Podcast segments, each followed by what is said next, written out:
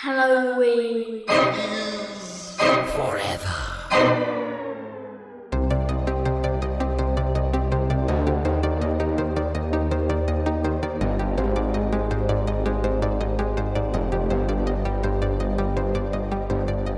Welcome to Halloween is Forever, the show with three different hostess with the mostest. I'm Brian, I'm Meg. I'm Steve. and we're back together again, guys. Meg's back! Meg has returned. Reunited, and it feels so good. I. It was very. We, we had a. Uh, for those of you who didn't listen to last week's episode, um, first ever episode, Sans Meg. Meg was off, um, what I can only presume, uh, doing drugs in the desert.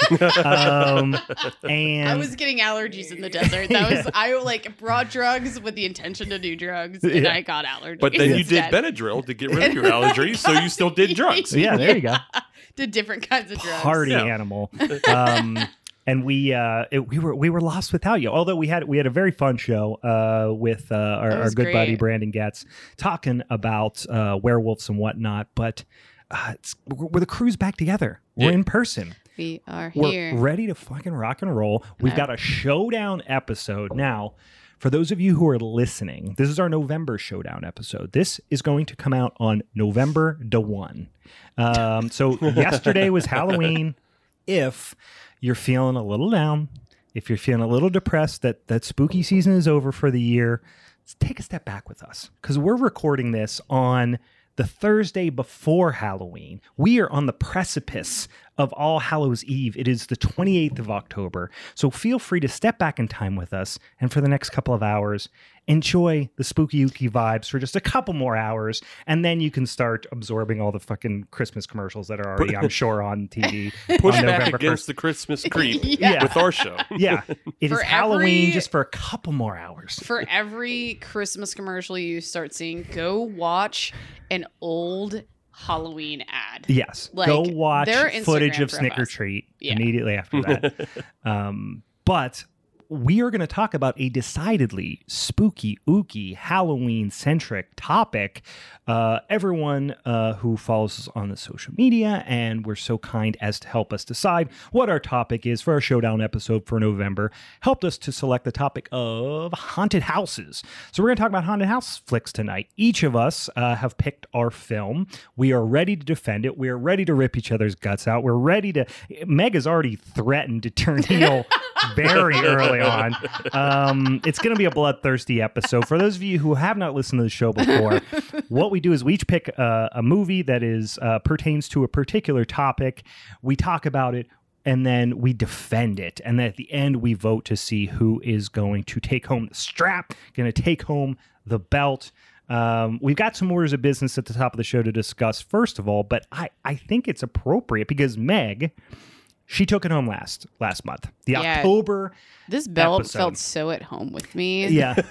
Like I Were you slept walking with through it. the airport just swinging your fucking arms like Conor Fuck yeah, McGregor walking through the airport? Ugh, ugh, ugh. Uh, yes, I absolutely was. and then people would ask about it, and you would just stun them, stone cold stunner. Not, not even, not even like, a, hey, actually, it's a podcast. You should listen to our podcast. No, fucking stone cold stunner, right in the middle of Terminal A. Not a strong Don't marketing program, but we can work on it. But Listen, here's what you get. You actually, I sent out some stickers today to to Virginia. Actually, Mm. um, Beautiful. if you Virginia. write a review for us on the Apple Podcast, Can we get you, a t? Sorry, can Yeah. we get a T-shirt that says "Virginia's for horror lovers"? sure. Virginia's for whores. yeah. um, but it's spelled like whore. Right. Joe- yeah. Um, anyway, I don't know why that's. It can have it can have like a skeleton and a Dracula on it to Yeah. like really reinforce that. Yeah. So I'm a big fan of calling vampires Draculas too, Yeah. and Yeah. and calling calling them Frankenstein's. Like saw a bunch of Frankenstein's, I like saying Dracula, Draculas. putting an R on it. But yeah, you, you write us a review on the Apple Podcast. We've already said this before. Say it again. You write us a review on the Apple Podcast. You screenshot it, send it to me. I'll send you some stickers. But if you see us in the airport, we give you the fucking Stone Cold Stunner. That's how it goes. So write a I review, actually get a tr- sticker. The only reason why I'm person, traveling, Get a Stone Cold Stunner. the only reason why I was traveling was to get people Stone Cold Stunners. yeah, yeah. That was it. Did anybody like sell it real hard, like like the rock style, and like do a whole like full on flip and headstand? I my literally one of the the ways that I determine some of my favorite wrestlers of all time is how hard they sell the stunner. Right. That's all. I, that's all I care about. That's really all I care about. D'Lo Brown, D'Lo. uh, at the top.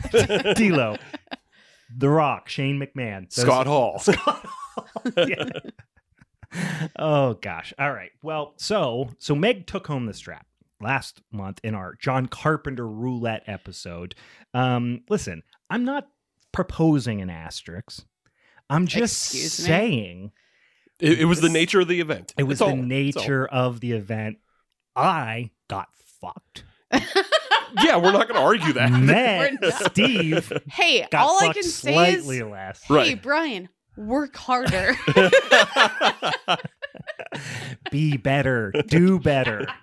Um, that's what I'm going to do this time around, guys. But, but the point is, I'm not bitter. What I'm saying is, Meg gets to choose the order for this episode. yeah. So, are you prepared to Mm. discuss? We we got some other things to talk about, but are we prepared to discuss who's going to go first, second, third? I I think I'm good. Yeah, Yeah. It's going to be Steve, Okay. Steve's going first. Okay, you, Oh, Brian. you're bringing it up last. Okay, I'm going to go Hmm, last. you're going up last. Okay, Hmm. all right, Okay. fine, fine. Terrible strategy. Terrible strategy. She's giving this thing away. Um, so we'll get into it here in a second, guys. no, I'm saving the best for last, bud. yeah. You know, Meg is gonna go full heel when she starts calling people Bud at the top of the Right. show. Just Chief Bud, right at the top of the show. Unprepared, bud. But Yeah, we're in for a fucking slobber knocker, guys. Barn burner. Um, so, but before we get into that, let's get all the pleasantries out of the way before we start doing Maybe not so pleasantries. Let's yeah, go. that's true. Maybe not so pleasantries. First of all, let's talk about beers first. Beers is pleasant. Sure. What beers do we have? Well, fucking Steve drinking PBR. Yes, Steve. Coffee not, Ish. PBR. Yeah. Ish. Steve, t- talk talk about how you're a garbage person. oh yeah, so things I love are coffee, and I love sweet treats. And PBR has decided to make coffee sweet treats Yeah, as of late within the past couple years. Yeah. So Also I'm really boozy, into so those. you, you Yeah. can't, you can't forget the booze. and and, Yeah. and you've got a festive one here for those in who are listening who are in the future. Uh, we are of course in the past.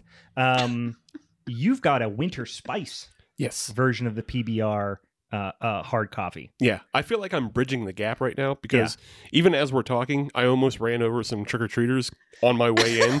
Oh, really? oh yeah, they're all out on the street. So I feel like I'm bridging the gap because I have this chocolatey, like there's hardly any noticeable coffee in this. no, not really. But- it tastes, tastes like YooHoo. It tastes like a bit like YooHoo. Spiced YooHoo. Yeah, s- spicy YooHoo with a little bit of booze in it. So I feel like I'm bridging the gap between trick or treat, Mhm. got my chocolate candies, Yeah. but then it's got the winter spice, so it's cinnamon and nutmeg, which Mm. isn't terribly winter, you know, exclusive. Right, right. So you know, it goes all the way through. And I'm that's what I'm wearing enjoying. my uh, beanie right now, so I say those are very winter spices. That just like dubs me the, um, you know, heat miser of I, I do Fair like enough. that. he miser. I do like that Steve is drinking it out of a footed uh, uh, uh, tulip glass as You well. you Makes it- asked what was appropriate. I felt that would help hold the aroma best. Yeah, It's got really- those cinnamon nut, nutmeg, you know, flavors that I have to you know breathe in as I drink my it five really percent. concentrates the aromatics Right. of, uh, of of the PBR. I didn't hate it. Meg, what do you got? Um, so I had a friend gift me. Let's see. It's called 53 Magnum. Ooh, wow. Bing bing. Um She did the guns, guys. I She did did. the- She did the fingers, just in case you're wondering. Right For those at home. for for the audio only format. Yeah. um, it's a barrel aged Czech style Pilsner, aged six months in Chardonnay barrels. And I'm trying to figure out exactly. Brewed and canned by Cross Strain Brewing. Let's see, they're in Nebraska. Beautiful Nebraska. We got it. Uh, We got it. We're going for it. We got it. We yeah, did it. no, it's nice. Um, I feel like Brian definitely broke it apart way better than I did when he tried it before we started No, the show. it was. It, it's in a good way. I mean, like you definitely, I think, got way more nuance than I did. Check, is- I you know I certainly wouldn't drink it and say Czech Pils um, by by any stretch of the imagination. Um, obviously, imagine the, the the recipe looks like that of a Czech Pils, but it tastes like a barrel aged, bready, golden beer. Yeah. You know what I mean? Mhm. Uh, definitely got some of those, some of them yummy, uh, you know, horse blanket, uh, uh, composty, you know, wet hay type of aromas, and uh, you know, maybe a little mousy hamster cage in there. All the yummiest descriptors you can imagine. All those Steve things immediately in was the like, most "I'm good. attractive I don't want to try this." I actually I find it very pleasant. So like even with all yeah, the, like, It's subtle. The apparent- Brett character uh, is subtle. you know what? Those- I used to ride horses. yeah, I think this is Mm. why I like it. yeah. It's just bringing That's back that nostalgic horse sweat smell for you. Meg's just like, I used to be a horse girl, so I'm into this. you called me a horse girl. Fuck you. I'm not going to say you didn't just say it. yeah. Yo, I'm Um, still the champ. You can't say that. you can't say that. You don't- Home champs, you can't call me horse girl. You don't girl. say that. You don't say that to me. I'm not. Um, the hor- the ho- horse girl Meg at it again. Um, it's it's actually I'm um, fucking dying. I, I like it because the Brett character is subtle. It's not over the top, but it is it is absolutely there. Um, I am going with uh, uh, something uh, considerably less avant-garde. Meg uh, gifted me a can of a beer that I had probably drank the first time. Oh boy, twenty years ago. I don't know. It's been a quite a long time, Mhm. fifteen years ago, um, but I have not had in a while. But this is a classic um, American craft beer. I've got to say, probably Big Sky Brewing. It's got to be one of the first craft breweries in in Montana, right? It's got to Oh, be right up there. Certainly the one that most people who've been around craft beer for a long time would would call out. And this is the beer that they're probably most well known for, which is Moose Drool. Yeah. classic American style brown ale. Um, haven't had it in a long time. I, I always just and and this hasn't been the case forever, I don't think, but love the the green can. The cans are to me very odd because I bought basically a variety pack and I, I feel like I got they confused me. So I Mhm. don't love it because they confused me. Yeah. Because they almost like have just like this solid color and Mhm. you don't totally know exactly what it is until you start looking around the can per se. So eh, Mm. you know, not my favorite. But I was really stoked because I picked those up when I was just in Michigan.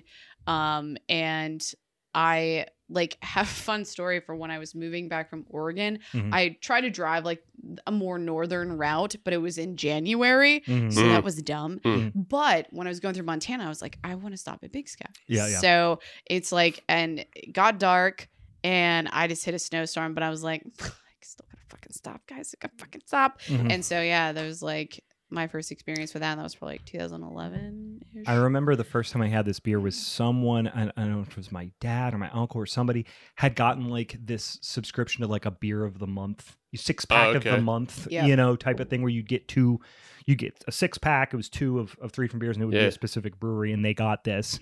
Um, and, and yeah, boy, this had to have been t- early 2000s. Mm. So when, whenever that was, but I can't remember if it always had this green can or not. I want to say it was even bottles back then, but I do Mhm. not recall. But a uh, certainly a blast from the past beer. Hell nice yeah. little drinkable American brown ale, five percent. Ain't gonna ain't gonna kick that out of bed for eating crackers. Um, here we go. Let's get into the snacks, snacks, spookies and spicies. Um, what do you want to do first? I want to torture you guys. Oh, you want to go first? Okay, we'll go with that first. So Meg has brought for us. I'll let you do the talking. You tell us. You tell us what this thing's all about. All right. So, as you guys know, I wasn't here. I was living my life. So, allergy driven in California Yeah. just for a whole week. And so, when I was in Joshua Tree and we were grabbing some booze Mhm, and some firewood, mhm. as you do, I saw that, you know, they had a bunch of Mexican snacks. Mhm. And all of them were like sweet and spicy. And I Yeah. was like, these have to be like torture devices in some cultures. They could be. And so I brought back for us, I'm trying to think they okay. Uh gomitas con chile. And they're basically a chili gummy. Yeah. So I brought you guys back chili gummy worms. Yeah, they look like gummy worms. Certainly, we and were I feel like I sniffing was them being already. a little tame, but I also knew that I was gonna have to try it. So I was also thinking Yeah. myself. There looks like there's a red and an orange, and they're two tone here. I'm gonna grab this red one. Um, it, I will say, doesn't smell that hot. What color did you get? This is red and blue. You guys, Yeah. you guys are both doing the same colors. I'm gonna go a different color. Yeah, I'm gonna go orange. it smells. We were saying like red vines. Yeah. Yeah. almost oh god, almost my this one right now immediately smelled like Play-Doh. Oh, okay. I can get that Like as well. I just immediately was like, oh, this is a Play-Doh smell. Okay. It's very sweet. It's a little tart. It's like spongy. Yeah. The heat is there, Man, but it's this is very some, mild. Like pussy ass snacks. It's very mild. It's definitely not. I mean, yeah, there's a little bit of warmth. Yeah. but not not a lot. Not we a need lot. to bring back the hot sauce and maybe like dip it in that? Yeah, it's no more than like um Actually, Like kind of a- enjoy it.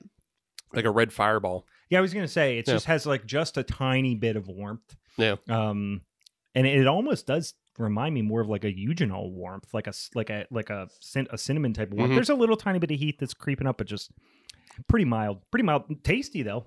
Would happily sit there and eat the whole bag. Oh, yeah, yeah. probably. Yeah, no, legit. Uh, I will do better next time, guys. In terms of just the the, the heat quota, the Yeah. Uh, um, For sure. our sp- spooky is um, the Jelly Belly Monster Mash uh, jelly bean uh, mix here. So I'll just kind of, you know, you guys can kind of help yourself. I'll Are these table out. snacks now? They're table snacks. now. yeah. I can put them on the floor if you want, um, and you can just help yourself. I'll tell you what the what the flavors are here. We've got um, caramel corn, which is the kind of uh, two tone one there. We've got green apple, which is obviously the green. We've got grape soda, that classic Halloween flavor, grape Oh, yeah. soda. um, jewel uh, orange. Um, again, I don't see what is uh, particularly monster mash about that, but and wild blackberry, of course. Um, Is a jewel orange like also yeah, okay. I was gonna say, is a jewel orange like one of those small oranges that you might get trick or treating? But then you said wild blackberry, and it's like, when the hell did you get any blackberry anything? if somebody gave me an orange when I'm trick or treating, I'm gonna throw eggs at your fucking house. like, don't be a piece of shit. I feel like Give I've me a Snickers definitely bar. for sure gotten an You're orange. probably right. I mean, I definitely remember getting apples. Yeah. I went caramel corn because I feel like that's the thing that is most a popcorn ball Mhm. is Yeah, definitely I'm something that that, that we would get from one particular house growing up that we always looked forward to because they were Mhm. homemade Mhm. popcorn balls and the the woman who would give them to us was a substitute teacher at our school Oh, okay. and sh- we knew you know so it wasn't like some weirdo giving you some homemade snack like Yeah, we knew yeah. she was um and they were so freaking good um yeah it just tastes like the buttered popcorn Mm, Mhm. jelly bean but maybe a little bit of kind of caramely kind of Yeah. character Okay. added to it yeah, but i'm a I fan of the buttered popcorn the the, the diacetyl jelly bean I i'm a fan Yeah. of it um I don't hate any Flaw of in beer. so far. Flaw in beer, but good as a jelly bean. I mean. I drink Pilsner Urquell. I mean, you look around. I'm a huge Pilsner Urquell fan. Wait, there's there's decidedly an um a significant amount of diacetyl in that beer. So I'm a Czech. I'm a Czech beer boy. I like my diacetyl. All I'm a right. Czech beer boy. I don't know why. This is probably one of my least favorite green apple flavors. Hmm. Hmm. Yeah, I just have one as well. I'm not crazy about it. It's like I want it to be more tart, Mm. and it has this like sweetness that I'm like just doesn't come off right. I don't know how you guys feel about. it. No, no, I'm I'm not a big fan of it as well. Which also, it's I weird that they wouldn't make it a caramel green apple. Yeah, I Try get- harder, you know, if they Belly. if they did do a caramel green apple, that could have worked. If they Mhm. would have said that, but Yeah. it doesn't say that. no, try harder, Jelly Belly. Grape soda, orange, and uh and, and blackberry have literally nothing to do with Halloween, guys. The spookies and the spicies, um, not our strongest showing in It's terms of spookies as well as spices.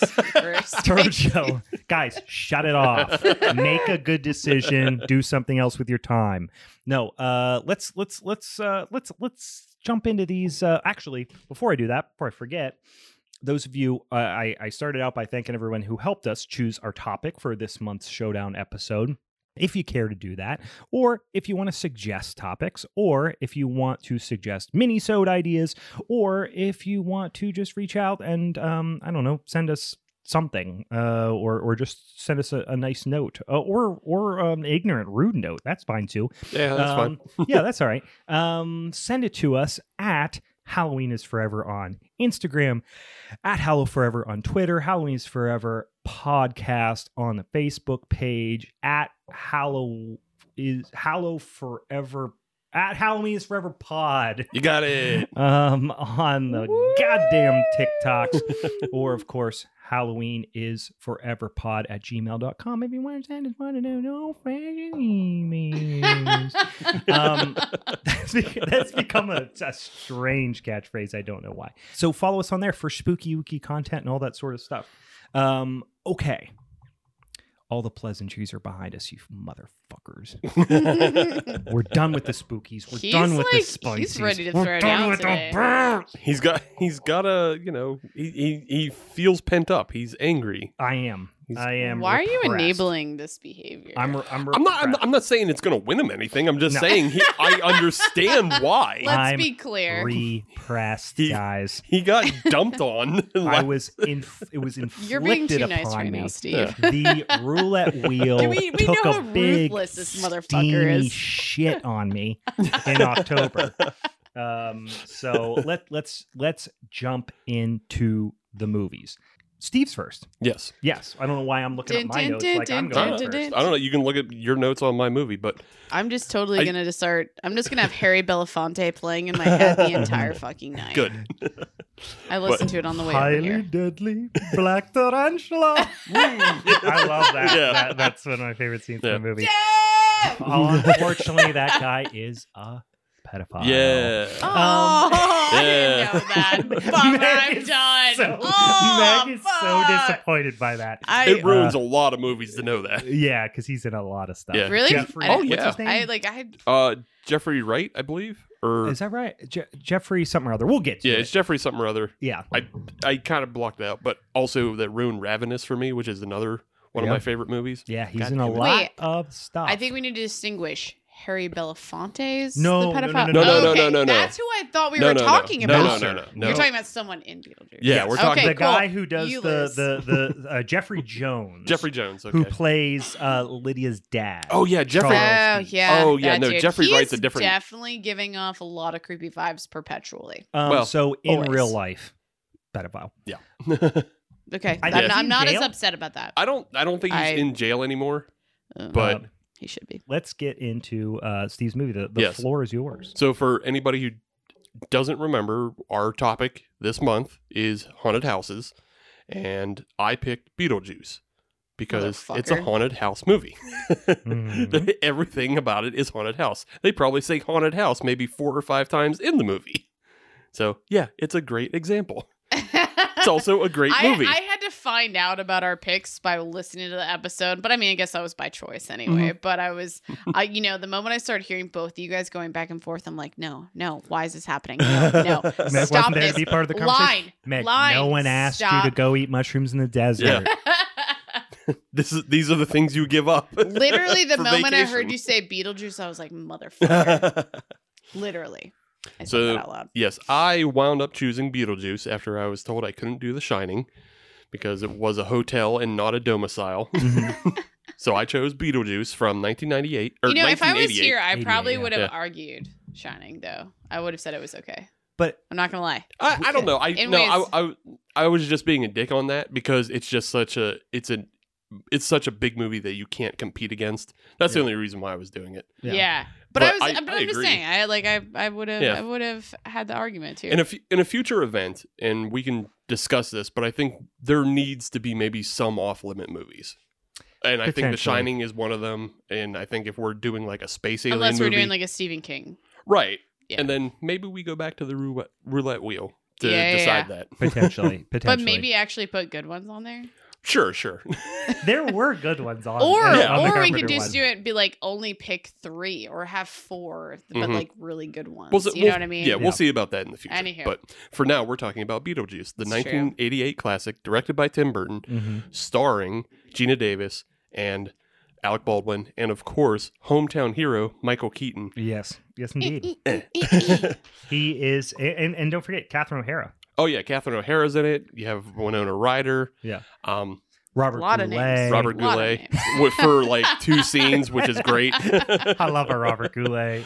Throw it in there. Goulet. There's another uh, there's another actor in this movie that you're not going to recognize his name, Mhm. but Brian, you'll recognize him when I tell you who he is. His name is uh, Carmen uh, Filpi, Okay. and he plays the the kind of messenger guy that's on the on the clothesline when they go Oh. to the afterlife, Oh, okay. Mhm. and he slips through the side. He, So- he's he's the uh, civil servant that apparently I, I I always assumed he threw himself in front of a bus or something. Possibly, yeah, Yeah. yeah, Mhm. yeah, Yeah. More than likely, It- that's a that's a joke that we can talk about in a minute. But Yeah. um, yeah, he in that very same year of 1988, he plays Reverend P. Sayers in Halloween 4. Oh, beautiful. that classic. classic of the genre, Halloween 4. I actually almost put the uh, the VHN, VHS in the other night and then went uh, went to 6. I don't know Mhm. why. I was looking for I don't know self-flagellation, I don't know. I don't know, but yeah, uh, he he's the one that picks up uh, Loomis off the side of the road and drives him into town. He's also blue in uh, Old School. That is not correct. No? Nope, that's a completely different actor, and I know that because I've made the same mistake and I looked it up. Oh. But yeah, to start the film, we open up with uh, Alec Baldwin's character Adam and Geena Davis. They're in their home in Connecticut, and they're just living a small, simple, small town life. And they're at they're doing a staycation, so they can spruce up their home and just take a vacation from. What you learn is they own the hardware and kind of general store in town. hmm Uh, so yeah, they're in and out of the town, just trying to avoid people.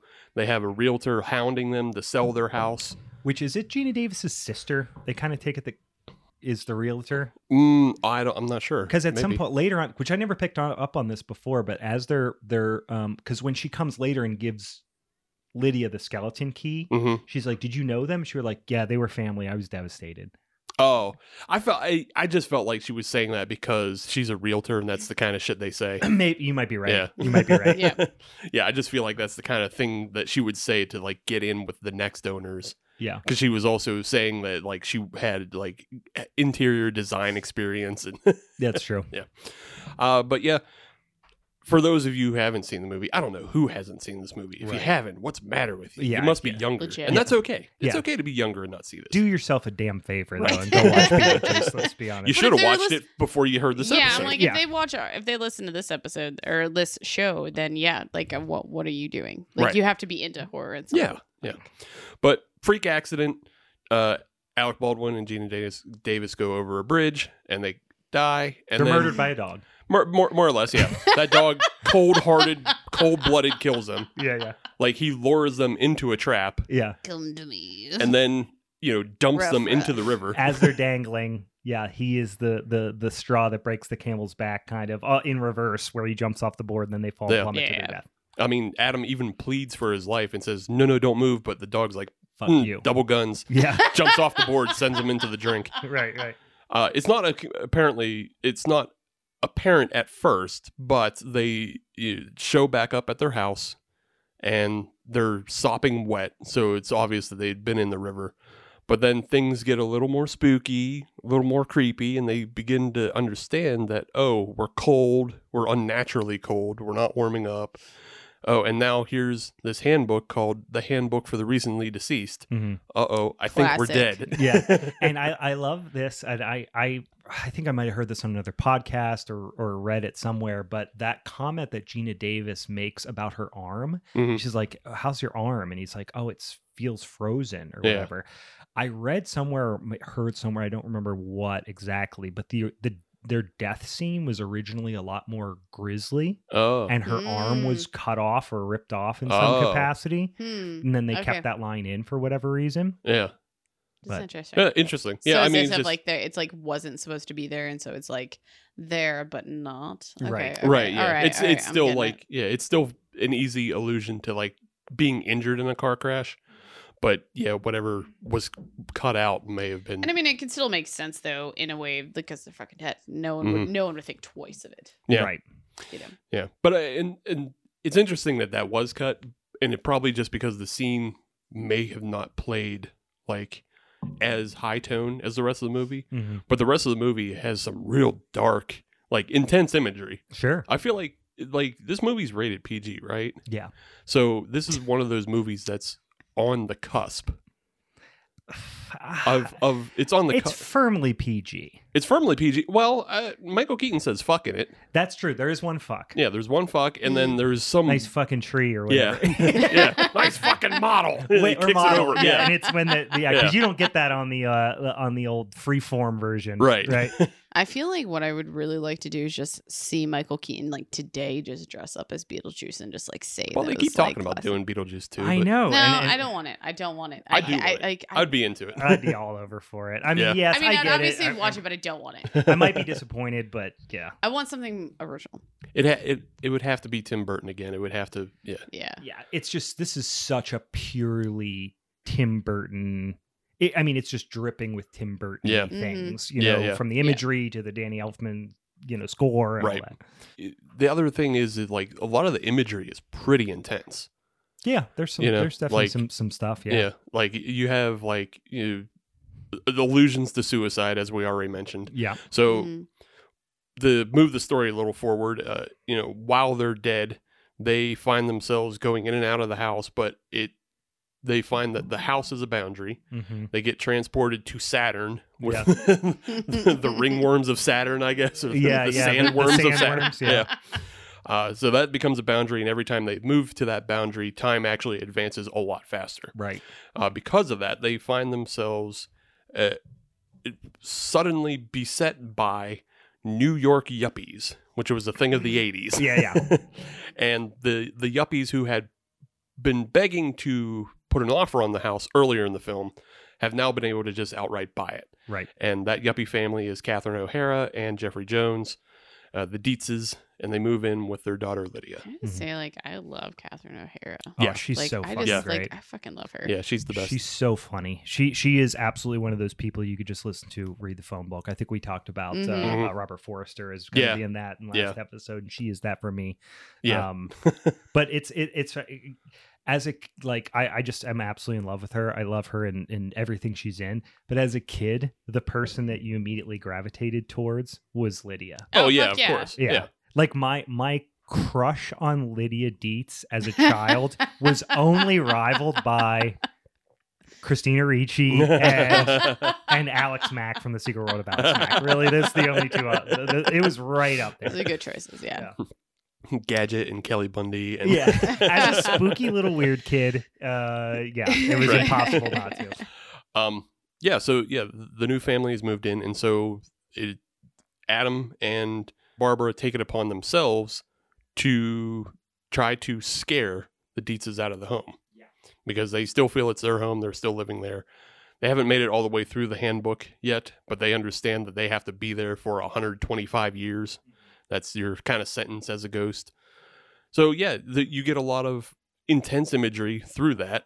Uh, one of the first ones is Geena Davis's character Barbara hanging in a closet, hmm and then she rips her face off, Yeah. and then her Mhm. eyes come bugging out. Such Yeah. a great like effect. Yeah. it's such a great effect, and it's Yeah. such a like it's such a horror movie haunted house thing. hmm But because the Deetzes can't see it, Yeah, they just push past it. Like they, Mhm. it doesn't affect them. right. hmm Yeah, and they're like, "Oh my gosh!" And then they're actually outraged by the size of the closet. Or Right. whatever. It's a great. It's a great gag. It's a yeah, great gag. it's a great gag. Yeah, it was good. then you, you have a couple more of these, and it becomes apparent that you know the Maitlands can't scare out the Deetzes. So they get farther into the book, and the book tells them to draw a door, and the door leads them into the afterlife. And basically, the afterlife is a waiting room. It's like the DMV. I Yeah, kind of the love that, like just the entire vibe of that room and that, that is space. my You're favorite just like yeah. yeah, they're just uh definitely. And all the, like, great. people who have been killed in different ways, and you can clearly see like there's a guy who got eaten by a shark. yeah. You know, There's, there's, like death by misadventure is a lot of people in there. yeah, yeah, yeah. There's like a guy who's clearly like um, you know, some sort of like explorer type of guy. He's got his head shrunken or whatever. yeah. There's um there there's a woman who was clearly there for um you know, she was a, like a magician's assistant that's been Yes. cut in Yeah. half. yeah, yeah. yeah. Yep. So many cool images. Yeah. It's it's it's a lot of it's a big whoops. Yeah, yeah. big whoops. Yeah. Yeah. Saw isn't actually supposed to go through. But yeah, it's a lot of great imagery that doesn't need explanation. It's just you understand it immediately. hmm Um, then there's a there's a gag of the woman at the receptionist desk. She talks about you know how she if she knew what death was, she wouldn't have had her accident, and Right. then shows her slashed wrists, Yeah. which that's Mhm. pretty gruesome. It's pretty dark. Yeah, but And- then you know, later in the film, Otho, who is the interior decorator for the Deetzes, mentions people who commit suicide go and work as civil servants in the afterlife. He said it as like a Mm. joke, but it it's true. right, you know yeah. what I mean? It- Yeah. It's just the thing that he heard in his like travels Mhm. around because the he world. yeah he very and he talks about how he's like a paranormal expert. He's a little bit of like a fancies himself a jack of all trades kind of guy. Right. Such an underappreciated character, by the way. Yeah. He- Otho is so fucking. He's funny. he's great and he's like but he's obviously that kind of highfalutin like bougie flake. grifter kind Yeah, of guy yeah, too. yeah. He's a grifter flake that just has put his hands in everything and just gloms on the people and He just he makes a living by knowing people, Right, basically. yeah, yeah, in New yeah. York City, yeah. and like going even going through he part of the first renovation is him taking Catherine O'Hara through the house and they're doing renovations and they're marking off walls for painting or destruction Yeah. and you know she she throws up like oh this room should be mauve hmm and just you know that super grifter mentality pops in he's like oh you completely had my mind read and Yeah. it's just like Most most clients can't read my mind. yeah like most that. clients can't read kind my of mind like that. flattering yeah, yeah. her and Yeah. building her up. Yeah. Yeah. So he's he's a total grifter, but yeah, moving out of that, they the the Maitlands are in the afterlife. You get all of these great scenes of just great set design, great spooky interiors as well as like there's skeletons at typing and there there's the guy that we mentioned up on the hooks Mhm. flying Uh-huh. through the slots in the walls Yeah. and then they meet their caseworker because it's essentially you know a government office of some sort Right. Mhm. they meet their caseworker Juno, and she tells them all about like, don't get involved with Beetlejuice, Right. who has been advertising his services as a freelance bioexorcist to them. Yeah, and she's like- He was apparently a protege of hers in Mhm. some capacity, so she knows how much of like a you know a piece of shit he is or whatever. But yeah. The one thing is she just disappears when she asks why, or like they both ask, you know, why can't we? yeah, And then she just disappears. Yeah. she's like, don't do it. yeah. why? Bye. he's unorthodox you know she just yeah, it's very Mhm. vague in terms Mhm. of like what the issue with him is i i love that like the the the the scariest thing and there's like there's a parallel with meg's movie which we haven't gotten to yet Mhm. but like the thing you're most scared of is the bureaucracy. You know what i mean? Like the only i mean they're dead right, Right. the maitlands Yeah. are dead. There's Yeah. nothing's wrong's gonna happen to them. Like what's beetlejuice gonna do? Kill them? You know Right, what i mean? Yeah. you are worried that about them. You are constantly uh, whether it be the manual or whatever like you're you're getting their secondhand anxiety from having to deal with all this paperwork and bureaucracy and shit like that Yeah. like their their second life is full of basically a lot of the fears and just kind of upsetting things that they felt in their real life because it would Yeah. just be bureaucracy, but then also this early form of gentrification of yuppies moving to the suburbs and you know renovating towns and taking over spots. And then you know there's also kind of a a little bit of a through line of like it's er- mentioned early on about them not having a family. and sorry i'm seductively eating gummy worms I don't know. I I was call gonna it do it- Is I was that gonna- your I was gonna do it seductive way- face? Is that your seductive face? No, I 'Cause was I'm gonna do- sorry, Kate. i was gonna do it way more seductively and then i bailed because i was like i don't want to interrupt but then i interrupted way worse anyway. yeah, it was way worse. yeah yeah It was way worse. uh, i was gonna do like i was feeding myself grapes kind of thing yeah. I, I bailed on the gag before I even did. it. but the, the, it's mentioned early on about them ha- not having a family and that the they should sell the house to somebody with a family. Right. So it's this idea of like they kind of want kids, but they haven't been able was to a bit have of a kids. sore subject almost type of thing. Right. Yeah. And then a family moves in who has a kid, and they completely neglect Lydia. Yes. And so it's just kind of like a parallel to their life of something that would be upsetting to them. Hmm. Uh, after they come back from the afterlife, it's three months later. So the house has been completely transformed to the way the Deetzes want it. Yeah. Mhm. And And yeah, for them, it was like an hour. Right. In reality, it was Yeah. three months. and it's Right. now become like their worst nightmare. It's full of the, the sculptures right. and The paint, the paint in the hallway Yeah. Is like that room that's in every haunted house. yeah, That's like the flecked, you know, um, uh, uh, white room, or I mean, sorry, black light room. yeah, yeah. Mhm. You know, where It's like, like it's like primer gray with flecks of black that just yeah it's that it's that room where they stand up against the wall You know what I mean? Mm-hmm. Like every haunted house has that room where they somebody wears a full suit that is Yeah. the same Right. as the wall and jump Yeah. out. Yeah, it reminds me of that. Yeah, Yeah. I feel like for me, like even just seeing the sculptures, I'm like something's gonna happen there. Like you know, like when you're initially watching this movie, it, it's just you're just like something's gonna happen with all these fucking sculptures. They're fucking creepy as shit. Yeah. Like Mhm. it's just like this. It, they're almost creating their own haunted house. Pretty much, yeah. And even like an early jump scare is one of the sculptures when it's being moved into the house. Oh yeah, It busts through a window. Like Yeah. while right. while yeah. Charles is trying to make tea, it just Right. blasts through the window. Yeah. Yeah. So, but yeah, uh, after the Maitlands come back from the afterlife, they're actually seen by Lydia, and it becomes more apparent for her that the house may be haunted, Mhm. Mhm. and she tries to take photos of Adam and Barbara after they throw sheets on themselves and try to do some classic ghosting. Yeah, yeah. Cutting holes in sheets. Yeah. It doesn't really go well. They're still they're even though they were told by Juno that they have to exorcise the Deetzes themselves, they're still just don't have the hang of it. And they're not scaring anybody. Uh, Lydia takes photographs of them and can see that the sheets had no legs, but you know, she approaches them anyway. Mhm. They start to form a little bit of a bond Mhm. you know because again she she's someone who's neglected and weird and she's also the only person who can see them Mhm. Mhm. and acknowledge it as their existence Which they Mhm. never really explain aside from the classic line, you know, I too am, am strange and unusual. yeah There's really no other reason why she can see them. Yeah, Right. and I feel like that's probably just like one of these unsaid things where it's like when you're just open to the idea Yeah, some of people are more something, Mhm. yeah, susceptible more to susceptible. that. Yeah, yeah yeah.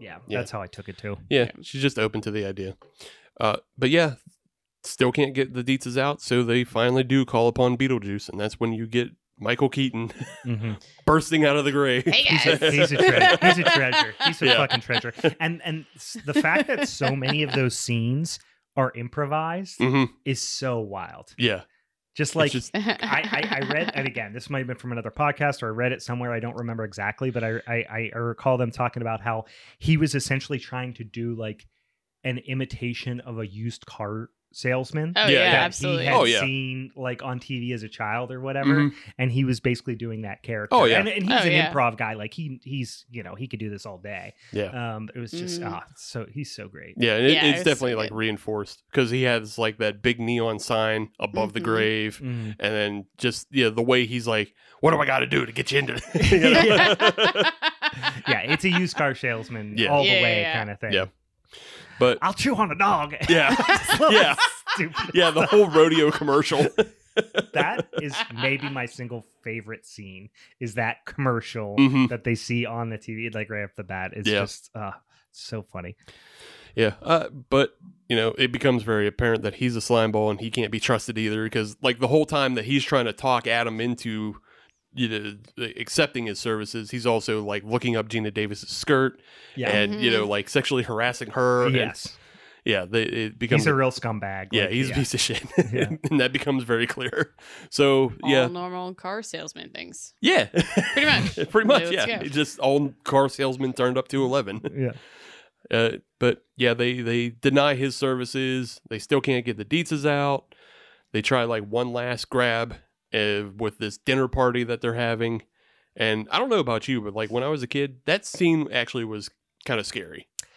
The dinner party scene wasn't scary to me, but the scene with the snake on the stairs was definitely Okay. scary to me as a kid. I I was uh, like in it- uh, we're talking about like versus like you know when we watch this movie because it's like Mm-hmm. been revisited, but like the initial like I actually thought the dinner scene was kind of scary when I was a kid. You Yeah. know, like I I thought it was Yeah. Mhm. pretty spooky. Yeah, Mm. I think it's just because Yeah. of the sudden turn. Because again, it, Meg already referenced it, but it's got it starts with the Day-O song, which is such Yeah. a Damn! Yeah. it's a, it's such an upbeat song. It's up Right. there with you know the Beach Boys of Yeah. things you remember. Yeah. Sorry guys. yeah, so Let me you just know, scream at you. you ha- you have people you know doing a dance. They're being funny. It's Mhm. amusing, and then just out of nowhere, the scary shrimp hands pop out of the bowls and like Yes. grab them by their Yeah. face. Uh, Just the suddenness of that is. it's almost like fun for a minute, and then Right. it's like, fuck you, Yeah. no fun. no fun. Yeah, the the shrimp hands they have shrimp cocktails in front of them, Right. right? And all of a sudden, like these hands jump out and shove them backwards, kind of thing. But Yeah. it's such a every time I see that that scene, I think of like the difficulty of acting simultaneously into it Mhm. and the physical activity of like being into the dance, but also Mhm. peppering in expressions of confusion and s- and Yeah, That's a yeah. good point. Yeah, that is that is such a hard yeah, act. Like I'm not an actor, but Right. like I got to assume that's so hard. yeah, Yeah. yeah. because it's not um like Jeffrey uh, Jeffrey Jones and Catherine O'Hara do it pretty well, and then the other woman who's at the party, she's like somebody's She's like Otho's date kind of thing. Yeah. uh not even Otho's date, but the other the other woman. Oh, you're Um, talking about the, the the the big business guy's wife? yeah. Yeah. She has a lot of like expressions of fear, like because like she's like bouncing her ass in the air and she's looking over her shoulder, like why? Yeah, terrified. Yeah, Yeah. she's great too. Everyone in that scene, like they all just nail this like between like because the whole idea is they're under this spell and they're kind of coming in and out of it and they Mhm. obviously can't control their bodies, but they can kind of control their expressions and their face come and go. Right. Yeah. It's just such a um I I would be the I would credit that to Tim Burton's directing too, because Right. they're all doing the same thing. Yeah. It's not just like one of them is nailing that. They're clearly all have been directed. Yeah. They're to, all on the same page. to of- pepper in this fear on their face thing. Yeah. Just so so well done. Such Yeah. a I mean, great, such a fucking iconic scene. Yeah, it's a great scene. Unfortunately, that also doesn't work in getting the Deetz and their friends out. Yeah, they love It it. just- it it's just- fantastic. Yeah, it brings them in even more, and that's Yeah, when yeah. Otho starts revealing his paranormal life. Yeah, right. uh, it goes it goes further, and that's when you get the snake scene after Mhm. that, hmm because then Beetlejuice comes back and as a snake monster attacks the family and like Right. in a vicious, violent way that completely sets off Lydia because she thinks that it's the Maitlands doing it. Right. She d- she doesn't know about Beetlejuice at this moment. hmm I do like that they throw Charles off the second floor balcony just onto the ground, and then afterwards they're like, "You could have hurt someone." Right. And it's like I'm pretty sure you broke that guy's spine. Yeah, yeah, that's a that's a spinal fracture for him. They send Otho down the stairs, yeah, and just like that probably would have been a broken neck as well. yeah. They're like, "Oh man, you could have really injured someone." Yeah. like I'm pretty sure he murdered two people. yeah, you really try to attempt murder on them, but uh, you, you get that you get attention and split. Uh, you know, so they have to rebuild their relationship with Lydia, but they also don't want to give up the house. They don't know what to do, Mhm. and then that's when Robert Goulet's character yeah. and his wife Goulet. are summoned I don't summoned know to the why house. every time I hear his name, I just have to be like, Robin Goulet. Robert Goulet. and this is uh, I just think about that ram. He's just looking at that ram. Quick staring contest, me and you now. Such a funny skit. so dumb. but uh, yeah, also during that period, they they move out the model town from the attic. hmm They take uh, Otho finds the handbook for the recently deceased and starts thumbing through it. And the whole thing they want to do is they want to impress Robert Goulet with the summoning of the ghosts. Did you Right. just call him Robert I- Goulet? I did. I did. okay, that's fine. It's like I- Dracula's. Yeah, Robert Dracula's. Goulet's. Dracula's. Yeah. they want Giant Eagles. John Eagles. John Yeah. Yeah, Yeah. Robert You're Goulet. so Yinzer, man. Saw Robert Goulet's down Giant Eagle Deli. yeah. Robert Goulet is getting some of that Isley chip chop. but yeah, they, so they want to impress Robert Goulet. They want to summon the ghosts, and you know, hopefully that will get him to buy into the town because he is Jeffrey Jones's Charles's former boss. Yeah, Yeah, that's kind of how I took it. Yeah, Charles had some sort of uh, like mental breakdown, and which is why he's moved his family to Connecticut. Mhm. But he can't stop trying to land develop. So he tries to get Robert Goulet in on it. They have to impress him with ghosts. Otho finds a thing in the handbook to bring I ghosts. Kind of like like this existence where, hey, I want to impress you with ghosts. You know, Yeah. like I want to live in that world That's a great where lever to that's be like able to the pull, yeah. leverage. Right. Like I want to live in that world. I am confused though by they're on board, right? They just Yeah. saw this whole, you know, ghostly situation or whatever. Lydia says, "Guys, they're they're not going to come downstairs. They tried to scare you. You weren't scared. They're Mhm. mad. They're not going to come downstairs." so they're like, and this was before Robert Goulet comes up here. This is when Catherine O'Hara's agent is is there. Mhm. Right. Um, and sh- and they're like, oh, the ghosts won't come downstairs. Not only are we out, but fuck you, we're burning bridges too. You know what I mean? Yeah. Like you were psyched about this a second ago, but in this moment, the ghost won't come downstairs. So fuck you, you're a flake, I'm out. You know what I mean? It's just it's such a weird turn for that character. Yeah, I, it's weird that they would try to just bail. Yeah. But and, it, and I also feel like it sucks that they did because you don't you don't get enough of Beetlejuice. Yeah. There could have been more of him like putting forth some really scary stuff to scare off the agent, scare off Otho's yeah. acquaintance. Mhm. Yeah. Michael Keaton is not on screen enough. I mean, eh, you know, he's on screen a decent amount, but he's not like for how just great that character Mhm. is, and for the fact that it's literally the name of the movie. Like, there's definitely like wish he was on screen more, right? Yeah, he, he doesn't get enough screen time, but eh, he gets a whole cartoon later, so that's fine. That's true. Which I fucking love the cartoon. Is Yeah. it was all about it. I mean, the character does. Michael Keaton wasn't the voice, I don't think. No. I don't, I think, Yeah. I don't think he was. Yeah. Uh, but yeah, they they summon the Maitlands with their janky, half understood summoning process, and whatever it is, it it doesn't necessarily kill them, but it brings them to a state of undeath Mhm. that they're They're kind of decaying Yeah. in the afterlife a bit. yeah they're decaying in the afterlife, like they're they're in some weird other plane because Mhm. they can't you can't hear them speak Mhm. but you can see them and it's just like yeah they're they're possibly suffering what was alluded to before when their first trip to the afterlife Right. the janitor shows them this closet of you know the exercise dead It's like death for the dead or Yeah. whatever he says, right? yeah and just like you have to live in this closet now Mhm. but they're they're decaying they're obviously dying and in some sort of pain so Ly- lydia calls upon beetlejuice Right. and that's when he really starts getting down with his ghost of the most host. Uh, And, Yeah. and, and he also says basically like kind of blackmails mails her into like you have to marry me mhm, Yeah. because that's how I'm gonna get out of this like weird purgatory situation. Right. I'm in. Mhm. Right. Which earlier Lydia was already kind of reserved herself to suicide. Mhm. Yeah, she Yeah. was telling the Maitlands how she wanted to be dead too. and all Right. that, Right. Yeah, she wanted to be dead, and then she was writing a suicide note that was like in a very maudlin way, but also funny because she's constantly revising and crossing out. Yeah, just to be like dramatic, you know, Right. more dramatic, dramatic, utterly yes. alone. yeah, I am utterly alone, and Yeah. I will have jumped, cross out, plummeted. Into the river. But yeah, so she agrees to this. I feel like these that almost like makes you feel like less bad for her for being like, I hate my life. You know, like I mean, you clearly are like, sure, you're a rich bitch. Like I get it. They always comes with they a lot of shitty stuff, but you know what?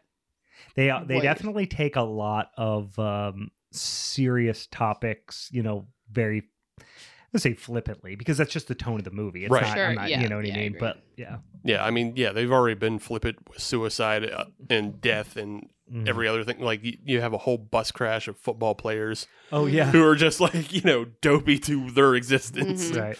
But uh, yeah, Beetlejuice comes. He exorcises Robert Goulet's very quickly through the ceiling Mhm. in a carnival style fashion. yeah, and it's on with the wedding and then that's when uh, because the the the incantation or whatever spell that Otho is reciting is given up it gives the Maitland's power back and they you know they triumph as they say the name Beetlejuice three more times Mhm. hmm although I don't think they actually get through it because before they can say Beetlejuice three times Barbara is transported back to Saturn yeah, and she rides the sandworm that she had already punched in the face Yeah.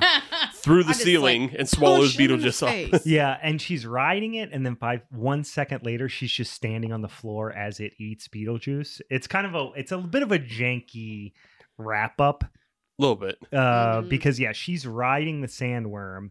It crashes through the house. It eats Beetlejuice, and then next, s- like smash cut, she's just standing beside like Mm. Lydia, Yeah. just Yeah. standing there. Yeah. So- that that whole sandworm thing is like this practical Harryhausen thing. It's stop motion claymation type Mm. of thing. Yeah. yeah, the the the scene of her jumping off the sandworm was probably Maybe a, little lot to janky animate. Yeah. or something, or A just lot they couldn't animate. make it work right. Yeah. But yeah, uh, otherwise, you know, you get a good spooky movie. Mm. You get you get some Just alternate. so spooky. Yeah. You know, I feel like I have to say with a shoulder shrug, you know? Yeah. Because it's not. But, like, for the most part, I still am team camp. It can work. Yes. It Brian, is- did you change your vote? Did you change your, like, tone of this? Because you were like, no, I this love. is not a horror movie. So here's the thing. I love Beetlejuice. I Yeah. love this movie. Absolutely. Fantastic movie. I've seen it a hundred times. I've been watching it since I was a kid. Love this movie. It's definitely not a horror movie. It's a haunted house movie. I will give you that. There's no arguing it is a haunted house movie. Uh, It's not. Brian. What? You don't think it's a haunted house movie? No, I was just hoping you would just go find it, riding that tail. But it is a, Like, haunt- I mean, it's a haunted house. It's literally about haunting someone out of a house. Yes, So very like, much so. I yes. absolutely agree. It's a haunted house movie. It's not a horror movie. Okay. It is a horror. If it's a horror movie, It would be a horror comedy, and almost in my in my opinion. it's not even a horror comedy. I, yeah, no, I mean it's like almost on this plane of like almost. If it's a horror comedy, Harry Potter's a horror comedy. Mm. what? No, Yes. I, I think Yes. those are two extremes. That's too No, extreme. there's tons of fantasy horror things in Harry Potter, monsters and and and and all you know Mm. witchcraft. I mean, the whole fucking things are witches, right? Hmm. So my point is, if it's played, I don't think on, Harry Potter is a comedy. Never has con- yeah, I don't yeah, know. You, you get what I'm saying? Yeah, it's Mm. it's it's it's it's yeah, it's more of a fantasy type of thing. But I would say this is on par. It's a classic. It's a very spooky Halloween esque movie. It obviously doesn't happen at Halloween, but um, it's a horror movie in the way Hocus Pocus is a horror movie. Mm. I mean, they're absolutely on the same page. I think that's fair. I think that's a fair statement. I Yeah. agree with that. so I- because what- it's like yeah, I agree. It's a great movie. I love it. Um, there, it's it's a spooky family comedy. Mhm. I would say. Um, it's it's not. So you had mentioned before, it's PG thirteen.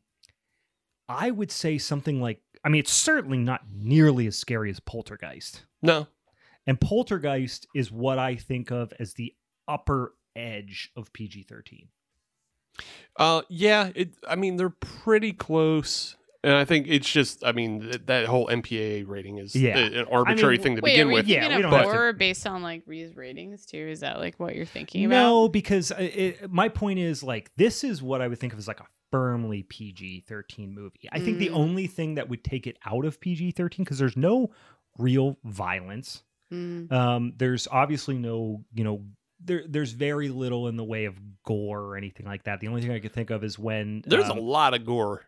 where I, the only thing I can think of is when they're trying to scare the Deetzes initially, and Mhm. he's got her head. He's got uh, Gene Davis has got Alec Baldwin's head and the knife, Right, yeah. Kind of scene. And then I would also say, like, when they get their monster faces on, it's kind of gory. Yeah, Yeah. it's more body horror Yeah. type of Yeah, thing. there's There's, a- not I like mean- blood or anything like that. Yeah, But- there's there's very little blood, but I mean, I think you know his decapitated body running around is. Yes, I mean, it's a gag, but also it's bloody. it has horror themes, a hundred Mhm. percent. Um, I just like if they play it on freeform right before the 700 Club. it's hard for me to call it true horror. I mean, 700 Club is more, maybe more horrifying. Is that how you watched it this time too? You're no, like, no, just I watched waited. the DVD. I watched the DVD because I got the I got the n- nice fucking model, you know, which they don't obviously play on Freeform. Um, but yeah, Pat Robertson is a s is scarier that I think than this movie. I think Um, I think by you trying to say that this isn't a horror movie, Yeah, that you are simply desensitized, the same way that That's somebody who watches Ooh. too much pornography is. that's also true of me. so you just can't accept and respect Oh God, the like the jump scares and the spookiness that would be you know i remember as a younger kid this movie was a little intense Wait, It's we're th- we have to think about time and place, horror and I think when we are talking about older movies, I do think time and place has to be a factor. Yeah. Yeah, and I feel like, like I said, it was a little bit spooky, but I it wasn't as spooky as something like when Chucky was on. No. I actually probably got more terrified of watching Ghostbusters with the gargoyles. yeah, I'm not lie. Ghostbusters has some intense moments too with the, Yeah. the But Ghost, no one would call Ghostbusters a horror movie. No one No. would ever. That's what I'm saying. But I probably would I, was this- more terrified of those this things. this this movie exists right between in in the in the if you're lining up every single you know movie that has any type of spooky themes associated with it this is right above hocus pocus and right below ghostbusters. Okay. you know what i mean? In terms of of of horror factor. I- Yeah. I, it, this is not into this is not a horror I, I don't think anybody would call this a horror movie. It is a haunted house movie. I will give it that. I think what this is going to come down to is what are we weighing you know where is the where is the weight in I- terms of the grading this because Yeah. there's I think- no way you can convince, convince me this is a I mean, horror we are a movie. horror podcast. I may not- guys. I We're a- was gonna bring that up, and thank you, Meg, for bringing it up. if you look at our description on the, the Meg is silently laughing right now with her hands in her. If you look at the description of this podcast, it is decidedly a horror movie podcast. Sure. This is not a horror movie. To your definition. However, if you just simply Google Beetlejuice horror movie, Well, yes, it comes up. If you Google, if you But the- Google that's what I'm saying. classy horror But movie, the- things okay, will come so up. I'm gonna also throw just- this out there too. That is that you just watch Hocus Pocus Yes. because it's spooky season. Sure. So like, I mean, there's still like this relevance that, yeah, we're a horror movie. I would I would agree with you with like the level of, but I mean, like this family horror thing isn't not horror. No, If it's your not horror children- because family horror is not the right term. It, it it is a it is a kind of spooky family comedy. Um, and if you put and and if you Google just Beetlejuice movie, it's not described as a horror movie on any platform. No one no one calls it out as a horror movie. I'm looking at you know IMDb. Oh, you're going to listen to Jeff Bezos now? Chill. nanobots. the nanobots have told me this is not horror.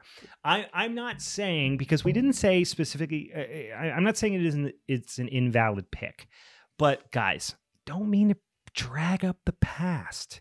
But I do recall Brian, being told that Hush is not a quintessential slasher. Yeah, no, it totally isn't. it wasn't. agreed. this can't be considered a quintessential haunted house horror movie because it's not a horror movie. Mm. Okay. You know what? Fair point. Okay. That's all I'm saying. I it's know. a fair point. I know. I know what route I'm taking. Then. Steve has chose violence. Yep. I can tell from the look on his face. He has chose violence. Yep.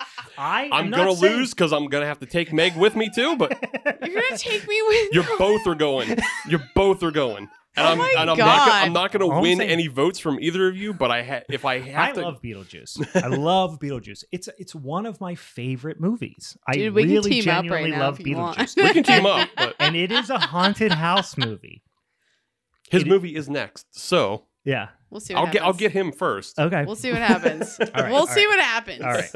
All right, let's do a quick break. Let's do a Let's do a little quick pee break, and uh, we'll be back. And and uh, your boy's going to talk about 2018's Terror.